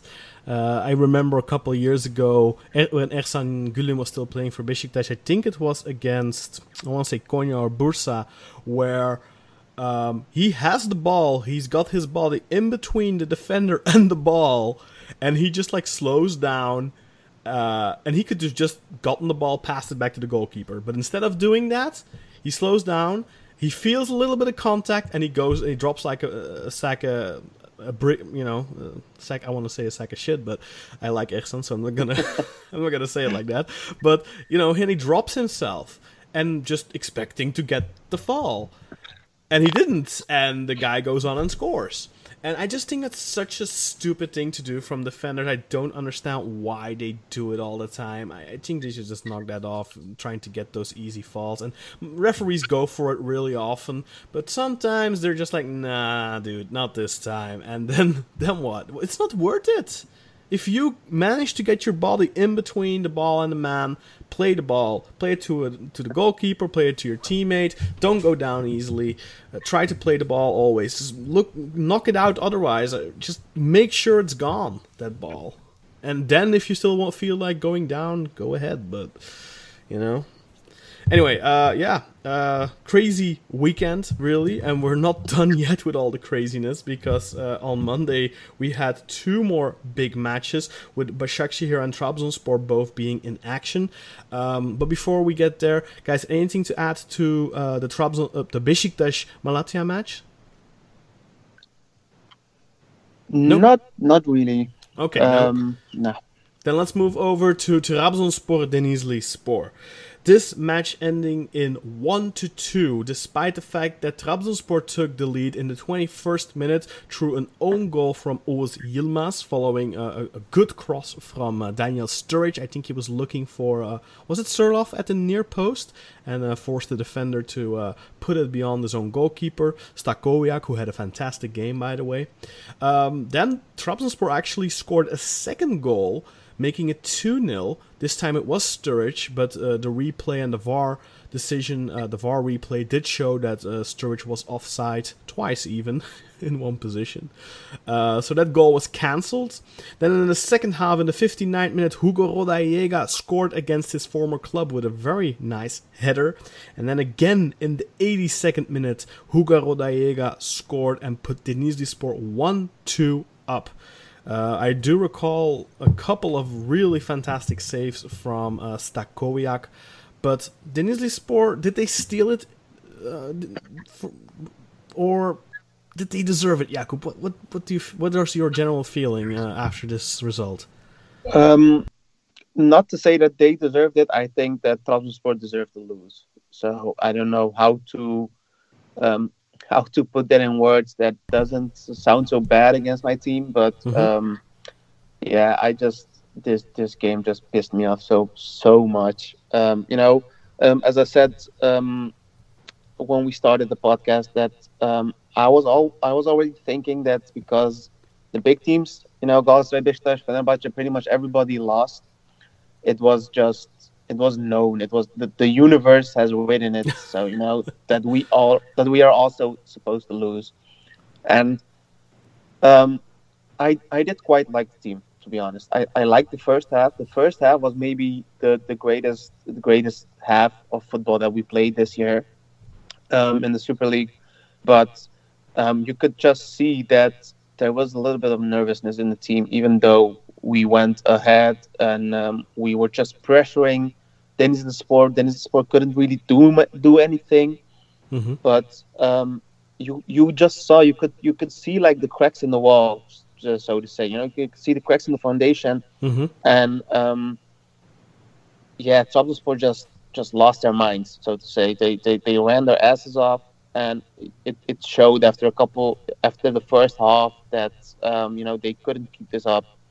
And, um, yeah, the, it, it was just terrible from, from the top down. The midfield was absolutely horrible. Um, the strikers were absolutely horrible, except only Sturridge. Sturridge was the only one that really played a, a great game, and he got substituted off, which I'm still so angry about. Um, you know, um, I, I really liked Yusuf Sarı in the first half, but um, when you just... when you, when you look back at the game, it was more of a um, I'm I'm I'm just going to call it like the Emre Mor type of game, you know, just a lot of running, but not a lot of not not a lot of action, you know, not a lot of involvement in the in, in, in whatever happens. Um, you could see he was really eager to, you know, um, to do something great, but mm-hmm. more than running running past his defenders and just not crossing it, not cutting in. That was pretty much his whole game, and that annoyed me to bits. Um, you know, um, the end product just wasn't there for him. As I said, he should cut inside more. As a guy that um, that has a lot of pace and agility, I think that sudden changes of uh, sudden changes of uh, of direction could throw up a lot of defenders, but he for some reason doesn't do that. Mm-hmm. Um, and this game was pretty much the classic tale of uh, Atamayana Ata- Atamayana Atarlar. Yeah, exactly the um, same in the Besiktas match, by the way. yeah, you could just you could just see the goal coming. You could see, you could just see the goal coming, yeah. and um, I, it was just destined that Rodrigo was the one to score. Um, Did that sting I, extra? No, no, no. Uh, he he scored a really great goal, and yeah, both of them been, were great goals. I yeah, felt I would have been more pissed off if Mustafa Yumlor, uh, you know, fucking Seki Yaudu scored, but you know, Rod- Rodrigo was. It's always a it's always a forward that does yeah. get into positions, you know. Um, I really liked it when he played at us. Um, he was like the, the master of hitting the post, and um, it's it's kind of nice to see that he doesn't do that anymore. Except against um, Besiktas, he always scored. yeah, he, he, he pretty much always scored against Besiktas when he played yeah. with us, even at Akisa. Any other team. Yeah. yeah. But what what did surprise me is that fucking Ismail Aissati is still playing. I remember him mm. playing at uh, at P S V, and you know, was really him good. being him being the greatest talent uh, that uh, the Dutch teams saw for like two weeks, and he, he yeah he didn't really he didn't really look impressed uh, impressive to be honest. No, he's um, not the same player he was even a couple of years ago. When I wasn't he at Antalyaspor a couple of years ago, and he was actually really good then. But yeah, I'm pretty sure player. he was. But you know, um, as I said, the midfield was absolutely horrible. Um, everybody knows that I'm I'm the biggest uh, Sosa fan there is, but he did ha- he had such a such an awful awful game. A lot of misplaced passes. Um, you know, the second half, Abdulkadir Parmak went into the game. He was absolutely awful. He didn't do anything at all.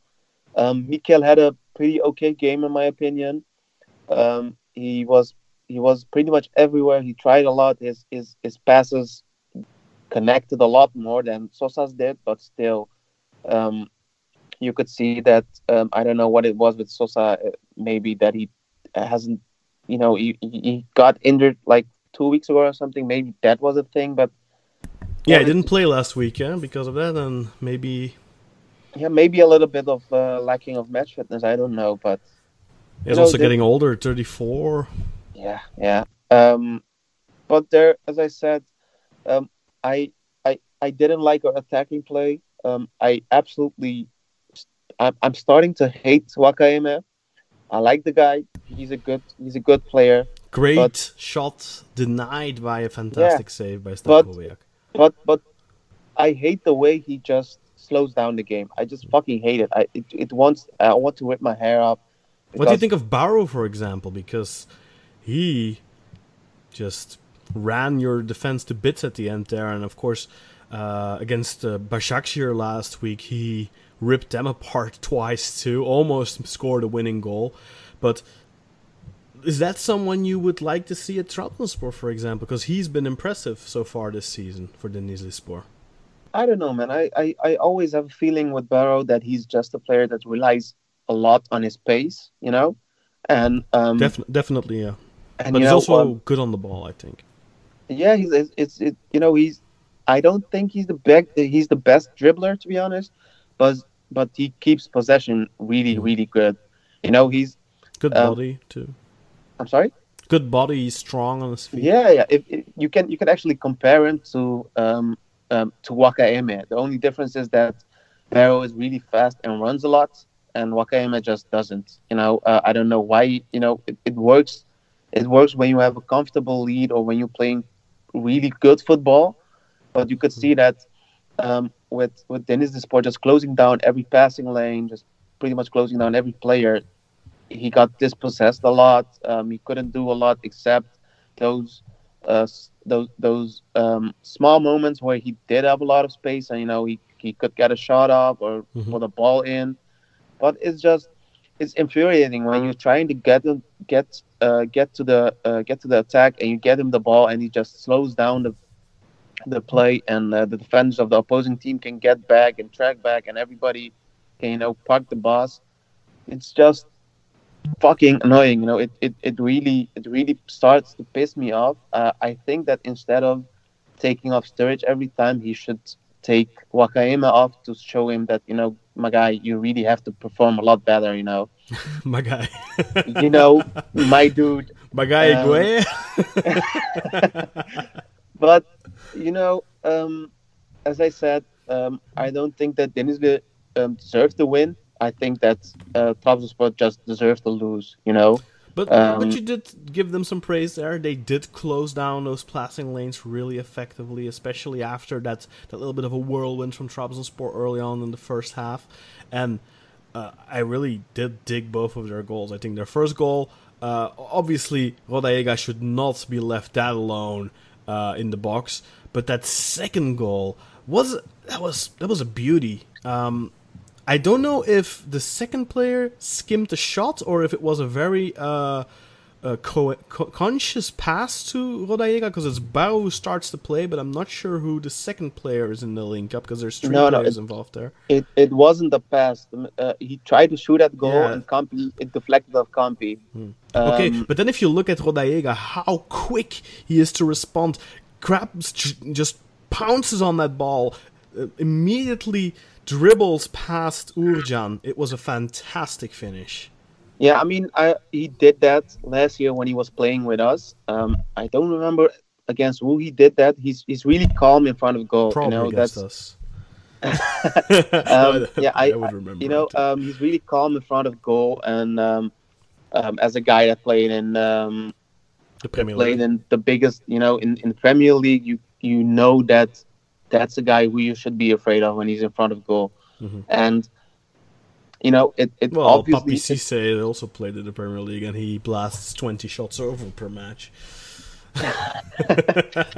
I mean, it's you know, um, it, it does it does sting a lot um, with, um, you know, with, with, with Rodallega scoring against us, but it's pretty much inevitable when you have, like, six players... Of Trabzonspor playing, but he's also a player you can't really resent. I feel like he's somebody who's always, I don't know, you know, like when, for example, Enaramo, when he scored against Besiktas when he was on loan at Karabükspor, he scored in the ninetieth minute and celebrated like a madman. Like I resented that guy, but Rodallega, I don't know. Can you really resent him because he's such a professional? And I don't know. I always feel like, despite the fact that maybe he didn't really deliver what you expected at Trabzon, I do. Thing that he always gave it one hundred percent, and he's I mean, a hard he, worker. He he did deliver, but it yeah. was just you know um, he he wasn't the really, maybe he, he wasn't really the striker that we needed. He was a um, good it, secondary striker, I think, yeah, for a big yeah. club. I mean, I would that's, love that's, to have him as a as an option right now. Yeah, that I mean, you you, you we, really should need him. You know, you we don't have, have Güven though. We have Güven. Come on. I mean, um, you know what it is with him. He's just. Um, he's a good player. He's a really good target man. But mm-hmm. when you're when when you have pacey wingers and you want to get uh, get ahead a lot quicker than um, than other teams want, you know, you can't have a player like Rodallega just breaking down. But that's down also age, you know? Because I remember in his first two seasons or so with Akhisar, he was a really dangerous counter striker too. It's just you know, I mean, right now he must be like thirty-four, thirty-five. That's going to catch up sooner or later. And he has a good build and all that. He's a, got a big frame. He's going to slow down. That's not that's inevitable for those types yeah, of players, yeah. I think. Yeah. Um, I, I just looked it up. The, his goal that um, that he that he scored where he was really calm was against Ankaragücü with Trabzonspor. Mm-hmm. And he just faked out like three players. And, um, you know, he, he's a player that could do stuff like that. Was it as good as um, uh, the goal that Burak shared with us earlier from J J Okocha?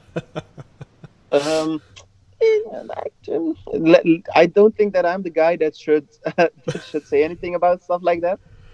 You know, just to um, it probably wasn't, but you know, um, J J Okocha was just on a whole different level. um, but um, what I wanted to say, um, it was nice to see that Olcay got a standing ovation by the fans. You know, um, Olcay was a player that mm-hmm. that I really liked. That pretty much everyone likes whenever whenever he plays um, their team, because. Loved he might him not be the... and hated him at the same time. yeah, yeah. He might he might not be the best player, but I, he's, I, he's a player. Fantastic professional representative of the club, uh, great in the dressing room, all that.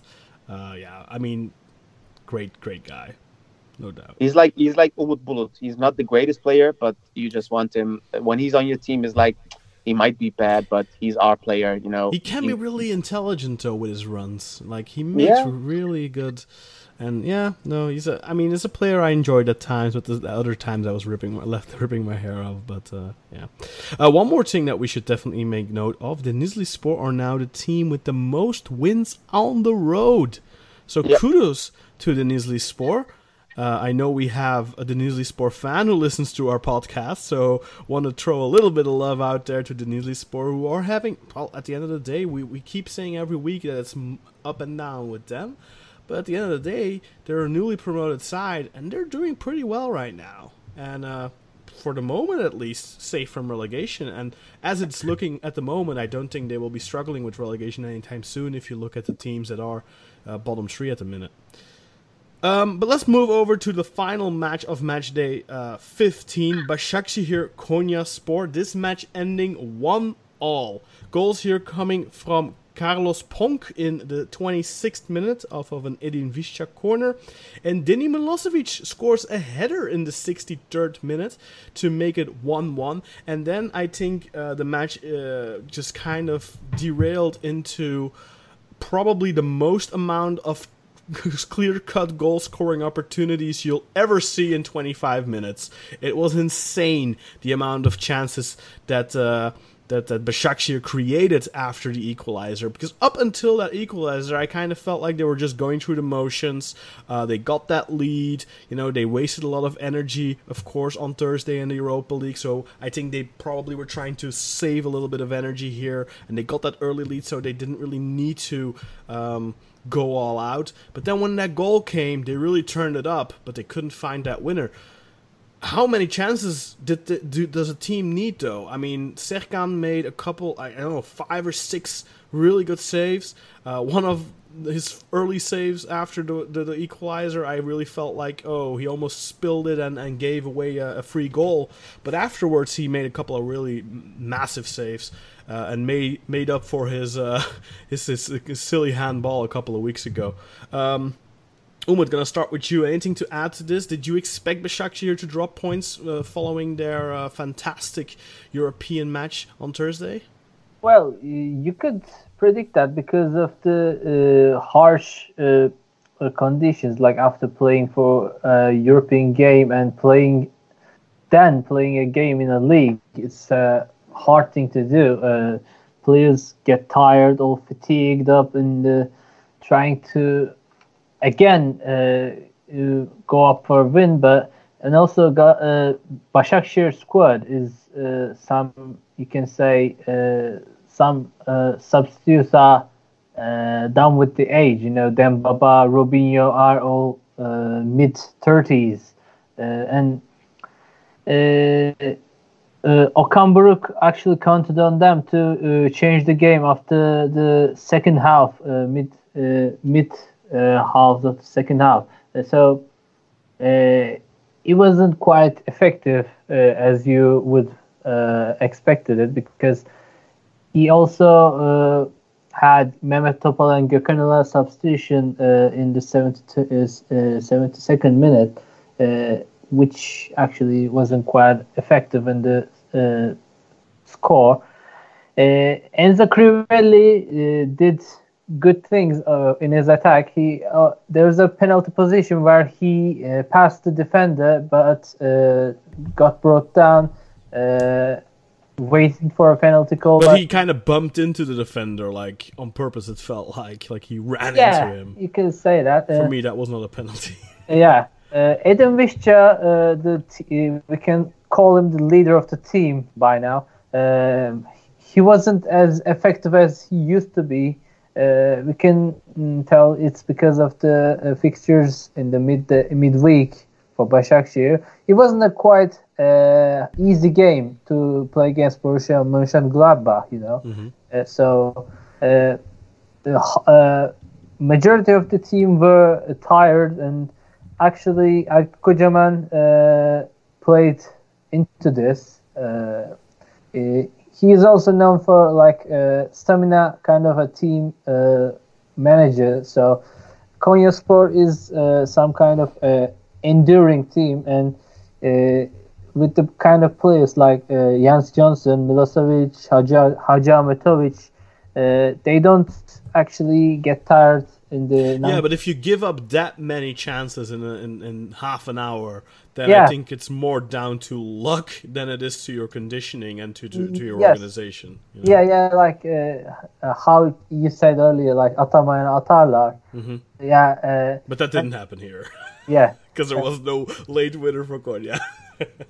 uh, uh, yeah, uh, I don't know what's the deal, uh, curse, we can say, with the Aykut Kocaman's offensive uh, thing. You know, he, he when it comes to these... Uh, glory goals. He he's just uh, unlucky down there, you know. Uh, glory last... goals, people, not the other team. Yeah, yeah, yeah, yeah. No, uh, uh, last week we had by some kind of awful miss, uh, just mm-hmm. oh, two yeah. meters in front of the box, and this week some Thank kind you of. Thank for reminding me that uh, just colored up my day. yeah, that was so uh, bad. Yeah, uh, Aykut Kocaman. A bit lucky by the players, and uh, I don't know if he deserves it because he still counts on playing Ali Turan, who's a murderer to football. Uh, you know, he's a murderer for the modern football. I find Konyaspor impossible to watch this season. If I'm quite honest, I think they're they play bad football, and they're not even like in the past. They were always so, so difficult to break down and good defensive. But I don't even see that back this season. Like I just think they're a really, really, really mediocre team. Uh, yeah, because I think... Uh, do you think it's the end of the um, Aykut Kocaman's era in uh, Konyaspor? I've been saying this for a couple of years, even when they finished third in the league. I just feel like they don't have quality on the pitch. Like, they don't have really good players. Like Sivasspor. But the difference is with Sivasspor, they're playing really good football. And uh, they're they're trying to play attacking football. But I don't know. If you look at that Konyaspor's team, there's not a single player on there that is, like, really good. Like, there's no... You know, we, I can tell uh, just Denis Milosevic. You know. He's decent, but he's not. I mean, you'd ex- you know he, he he stands out for sure, but given the the role he has, and he's young, of course, he's like twenty-one, I think. But given the role he has in that team, you'd expect him to uh, let the rest of the team play better, and I don't feel like he really does that. And also, and also, the thing is, the you would expect a team who's been together from mm-hmm. ever since uh, yeah, to, four, five years. You know, Like, yeah. this team, this skeleton of this team was there already during Aykut's first run, before yeah. he went back so, to Fenerbahçe. He knows the team, the team knows him. And he put this together.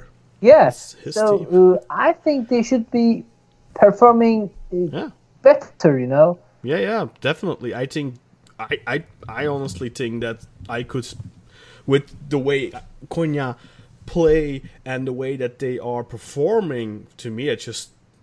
proves that he is a very that he has a, a, not as high as a ceiling as some people thought he had. You know uh, the theme, the uh, defensive uh, four. You know, Skubic, Ferhat Özturun, Selimay. You can also count Ali Turan. You know, but uh, they've been uh, playing together ever since. And uh, as we, I, as I mentioned, how Marcao is performing really bad because of his partners changing up every single week.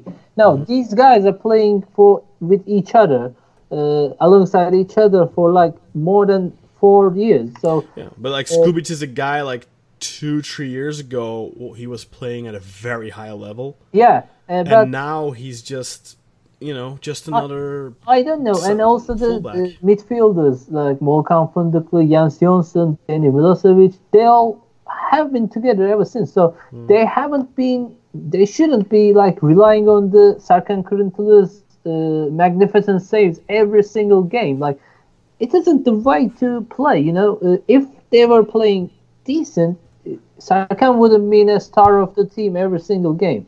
Mm-hmm. Yeah, for sure. Like, so they should be performing better, you know. Mm-hmm. Well, one hundred percent agree. Uh, Jakub, were you surprised by Başakşehir, or was it the same uh, law or, or law of the by the gods uh, that that that uh, affected them here, that uh, affected Trabzon? I don't know if it's if if yeah. I, by the will of the gods. yeah, I, I guess. I guess. I still have a hard time, you know, seeing Başakşehir as a big, as, as a big team. Mm. So, um, well, they, you know, but as you said, like the amount of chances they had. You know what? The they're a just... big team. They're not a big club. I think that's how you should look at it. Okay, maybe that's that's that's a great way to, to put it. But um, you know, as you said, if you if you just can't score with all those um, positions going on, all those chances that you have, I know that. Um, Aykut and uh, Konya are a team that um, kind of pride themselves on playing really awful defensive football, you know. So you can you can kind of um, excuse them, but still, come on, as uh, without a good defending, with, you know, with uh, with Başakşehir and the players that they have in the, in attack, um, I think that maybe um, as um, as Umut said. With uh, with with Uvisha not playing the, his best game of his life, that they, you know, just couldn't get it through, you know. Um, but they get they, they they created the chances. So I still think that if I'm looking back at this week and looking at, of course, obviously the obvious winner is Sivasspor, but if you look to take away positives, think look at look at Galatasaray. They had a two nil lead against arguably the weakest team in the league, against ten men, and they gave it away uh, at home. That is, there's no positive to take away from that no. match. Look at uh, Fenerbahce. They got deservedly outplayed. They lost a, uh, an important player for the derby. I don't think they have many positives to take away from their match either. Then Besiktas, they've failed to create enough chances in general, I think. They they failed to break down Malatyaspor and then ran into the knife. Uh, we say lopen in a mess. Uh, you know, that's what happened to them. So they don't have many positives to take away from their match either, I think. And I think the same thing goes for Trabzon. They don't have that many positives to take away.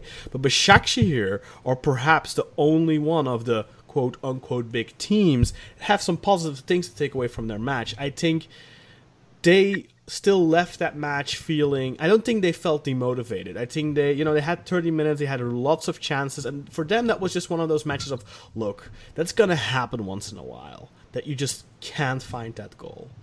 Um, yeah, but still, you create the chances, and that still leaves a positive feeling, I think, because then you have that feeling of, you know what, next time I'll put them away. And they didn't lose, so I think if you look at all the, the big teams, I think Başakşehir probably uh, are left with the the least uh, negative impact uh, on their on their morale, I would imagine, at least. Yeah, I, I can kind of agree with, with with what you're saying. Yeah. Well, anyway, let's move over to the standings and to the fixtures for next week. Jakub, could you please go over the standings quickly? Yes. Uh, on first with thirty-three points is Sivasspor. Uh, second and third tied with twenty-seven points is Başakşehir and Beşiktaş. Uh, fourth, Trabzonspor with twenty-six. Fenerbahce with twenty-five at the fifth spot. Um, Galatasaray twenty-four with the sixth spot. Um, after those two, um, you have Yeni Malatya and Alanyaspor, uh, both on twenty-three points um, on the seventh and eighth spot. On the ninth spot, you have Denizlispor that, um, even though they won, um, they went a little bit down because Malatyaspor also um, got the points. Um, on tenth and eleventh spot, we have Göztepe and Gaziantep both on twenty points. Um, twelfth and thirteenth is Gençlerbirliği and Çaykur Rizespor both on seventeen points. Um, the fourteenth and fifteenth, uh, fifteenth spot, just above the relegation zone, is um, on a uh, is both for Kasımpaşa and Konyaspor. And the relegation zone consists of, on the sixteenth spot, uh, Antalyaspor with thirteen points, and Kayserispor and Ankaragücü sharing the bottom with ten points. And uh, how many points did uh, Kasımpaşa and Konya have, by the way? Kasımpaşa and Konya both have fifteen points. So, so they are two, both two points off. Two points clear of the relegation yep. right now. Okay, and let's look at the fixtures for next week. Obviously, we have a big derby next week. Fenerbahçe hosts Besiktas. But what else is there to look forward to next week, Jakub? Um, so Friday you have uh, Antalyaspor Ankaragücü, which is pretty much the game for the relegation zone. Um, on Friday. Uh, on Saturday, you have Yeni Malatyaspor against Çaykur Rizespor, uh, Kasımpaşa against Gaziantep, and uh, Göztepe against Galatasaray. On Sunday, the twenty-second, you have Gençlerbirliği against Sivasspor, um, Kayserispor against Başakşehir, and the big game of, of, of, of the next match week, Fenerbahçe against Beşiktaş. On Monday, you have two remaining games. That is um, Konyaspor at home against Trabzonspor, and Denizlispor at home against Alanyaspor. Okay, uh, Umut, quickly, your thoughts. Good step away from Galatasaray. Is it coming at a poor time, or do you see Galatasaray finally maybe rebounding from the negative results in recent weeks? And uh, perhaps, uh, how do you see their chances? Can they do something on the road away at Göztepe? Uh, are you asking in the Galatasaray side or Göztepe side? Galatasaray, of course. Okay. Uh, It actually really depends on the uh, starting lineup Terim decides on, because I'm kind of fed up with seeing Mariano and Nagatomo every single game, and uh, they are performing really well. Even though Nagatomo scores goals in the recent games, he has been shit throughout the season, and as Mar- Na- Mariano, he's beyond shit, you know. But I had the impression Nagatomo did pick up his level lately. No? Uh, if We can, uh, you know, uh, it's a team thing. Uh, we have to carry. If it's uh, okay to, uh, it's okay to carry the minority of the team uh, who's been not uh, lazy. You know, like uh, please, like stop, please. Uh, right now we have Feguli and Falcao kind of players. You have to carry this. But when the majority of the uh, team becomes like this. Uh, you don't have any other choice to take them out, you know, like you have to cut them. Like Mariano has become to act like uh, has becoming to act like a star player. Like he has not uh, uh, possessing any kind of stamina in his game. Uh, so does Nagatomo as well. And uh, these kind of players uh, has been giving Galatasaray a lot of uh, struggle. Uh, we have to cut them. Like I, I'm kind of uh, wanting Şener to play, or like uh, for left wing. Uh, I'm currently looking forward to see Martin Linnes uh, going to be adding to the team squad. Uh, who do you think that will be dropped then for Linnes? Because uh, there's obviously still the form. Yeah, yeah. I think I think we can cut uh, Mariano off, you know, but I don't but think... But do you believe uh, that Terim will do that? No, no, no. Terim wouldn't do that. Uh, but I see, uh, you know, uh, right now Enzonzi is being kicked out of squad, so mm-hmm. uh, I think he's be going to be erased and just uh, sent home to Rome uh, afterwards. I think so, that way. Okay. Um, so your expectations? Uh, you, is Galatasaray going to win away at Göztepe? I think it's uh, kind of looking like a draw for me. Uh, Göztepe would possess some kind of good play in front of their fans. Mm-hmm. Uh, uh, that's the main issue with the Göztepe stadium, you know. Uh, they have like crazy fans and they're all coming to support the team. But, but they're playing uh, in, in a stadium. temporary stadium right now, right? A yeah, small yeah. stadium. So yeah, yeah. The, a new uh, stadium has been be- built up. And I think the next year they'll be... Yeah, yeah, they were talking about opening it against Besiktas. Uh, they should probably ask Bursaspor and Antalyaspor how that goes, opening your stadium yeah, against Besiktas. Uh, seeing that also, how uh, Göztepe is performing good uh, under uh, Ilham Parlak right now, the new coach uh, assigned to Göztepe uh, like two or three weeks ago. Uh, he's, he wants to show his uh, quality to the uh, fans, so mm-hmm. I think uh, he'll be like tough against Galatasaray. Mm-hmm. Uh, quick thoughts uh, from you, Jakub, on uh, Trabzonspor's uh, away match at Konya. Never easy. Um, I have a feeling it's going to be a really awful game. um, you know, both well, with Konya. yeah, both with who, both with how Konya Konya plays, and you know, I'm not the biggest fan um, of Aykut personally. And the key is getting wise. an early goal. I'm sorry. The key is getting an early goal. Yeah, against um, teams like that that play that type of football, you just need to get the goal easily. And then, you, actually, against Konya, I feel if you get a goal in the first thirty minutes, you can probably win five nil. I mean, I think that uh, with with with the loss um, this week, that uh, the players will be, you know, motivated. Mm-hmm. But um, yeah, still playing against against Konya away is never an easy game. And um, they, as we said, they are just above the um, above the relegation zone, so that could be an extra um, extra motivation for them. And you know, the past that that Aykut has with Trabzonspor, I think that's also a thing. So um, it's, I I just hope that there won't be any injuries. Just let me let me put it like that. And then finally, the Fenerbahce Besiktas derby. Both teams lose on the weekend. They will both be motivated to get something from this derby. Who's going to come out, out on top, or is it going to be a draw? Uh, Umut, your quick thoughts on the derby Fenerbahce Besiktas. Besiktas have not won in Kadıköy since two thousand four, by the way. That was the legendary three four match in which uh, Panku ended up as the goalkeeper. Uh, there's the uh, suspensions of uh, Gary Rodriguez and uh, Ozan Tufan. Uh, only only Gary, because Gary got a direct red card, so he should be getting at a minimum two-match suspension. Uh, sometimes direct red cards get reduced to one if the red card was not deserved, but he lashed out and kicked the guy, so he's going to get at least two. He might get so, three. Uh, so, uh, seeing that uh, Gary Rodriguez possessing some kind of a good offensive trait for Fenerbahce, mm-hmm. and Uh, uh, also seeing that they don't have any other player uh, with the same kind of, uh, you know, kind, you know. Yeah, uh, the speed uh, to yeah, the ability uh, to the, uh, get bring I, some I width think, to the pitch. I think that they only have the uh, youngster uh, who was the guy named. They have uh, Ferdi and Deniz, Ferdi, I think, as yeah. a possibility. Yeah, Deniz is the uh, opposite of uh, Gary Rodriguez, to be honest. Hmm. Just opposite. Yeah, but he's yeah. been starting so scoring goals, so I think they can count on uh, that kind of uh, Deniz Türüç as well. But I think Beşiktaş would be more dangerous with the attacking traits they have, like Enkudu. Uh, oh, the, the Enkudu was injured, right? That's the big question now, uh, if he's going to get ready for this match, because he got injured uh, after being subbed on against Erzincanspor in the Cup. Yeah.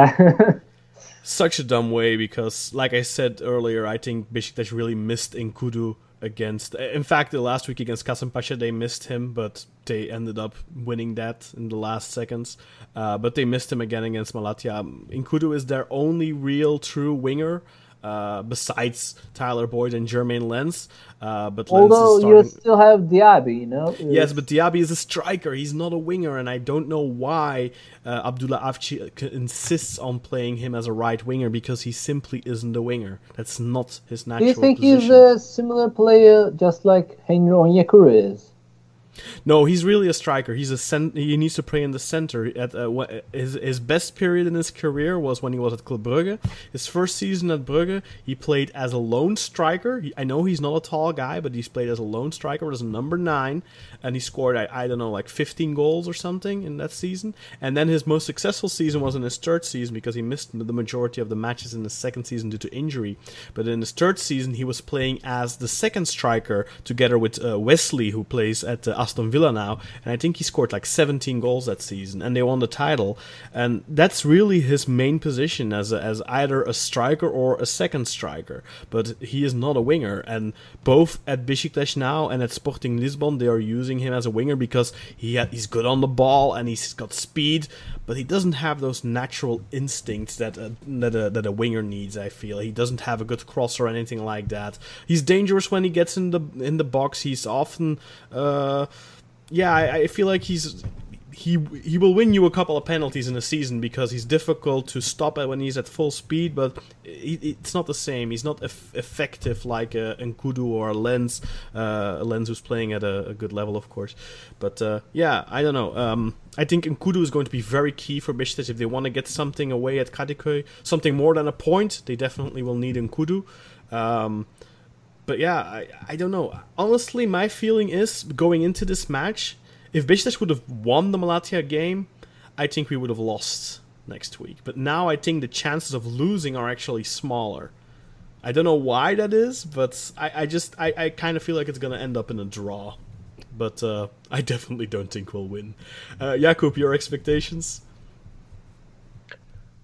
I don't really have any expectations. I, I'm not a guy that normally watches uh, derby games because they are generally really awful, you know, because of all, oh, the, all the tension and everything. Fenerbahçe Beşiktaş usually is a very entertaining match. But, yeah, yeah, um, definitely. Like, uh, I think they are the most entertaining games of any season they have played. Like, not everything. Always, but mostly. Yeah, out of ten games, I think you'll get six decent matches, and with if you if you get like a Galatasaray Fenerbahçe, you'll get like one. But you know, I think that um, I, I I do think that Fener has a has a has a better better uh, attacking uh, force. Mm-hmm. Yeah, um, for sure. I mean, Venet I, I, is, I have a feeling that Burak is going to score. So um, is Burak going to play? Yeah, he he, he plays. Yeah, yeah, unless so he gets I, injured or something.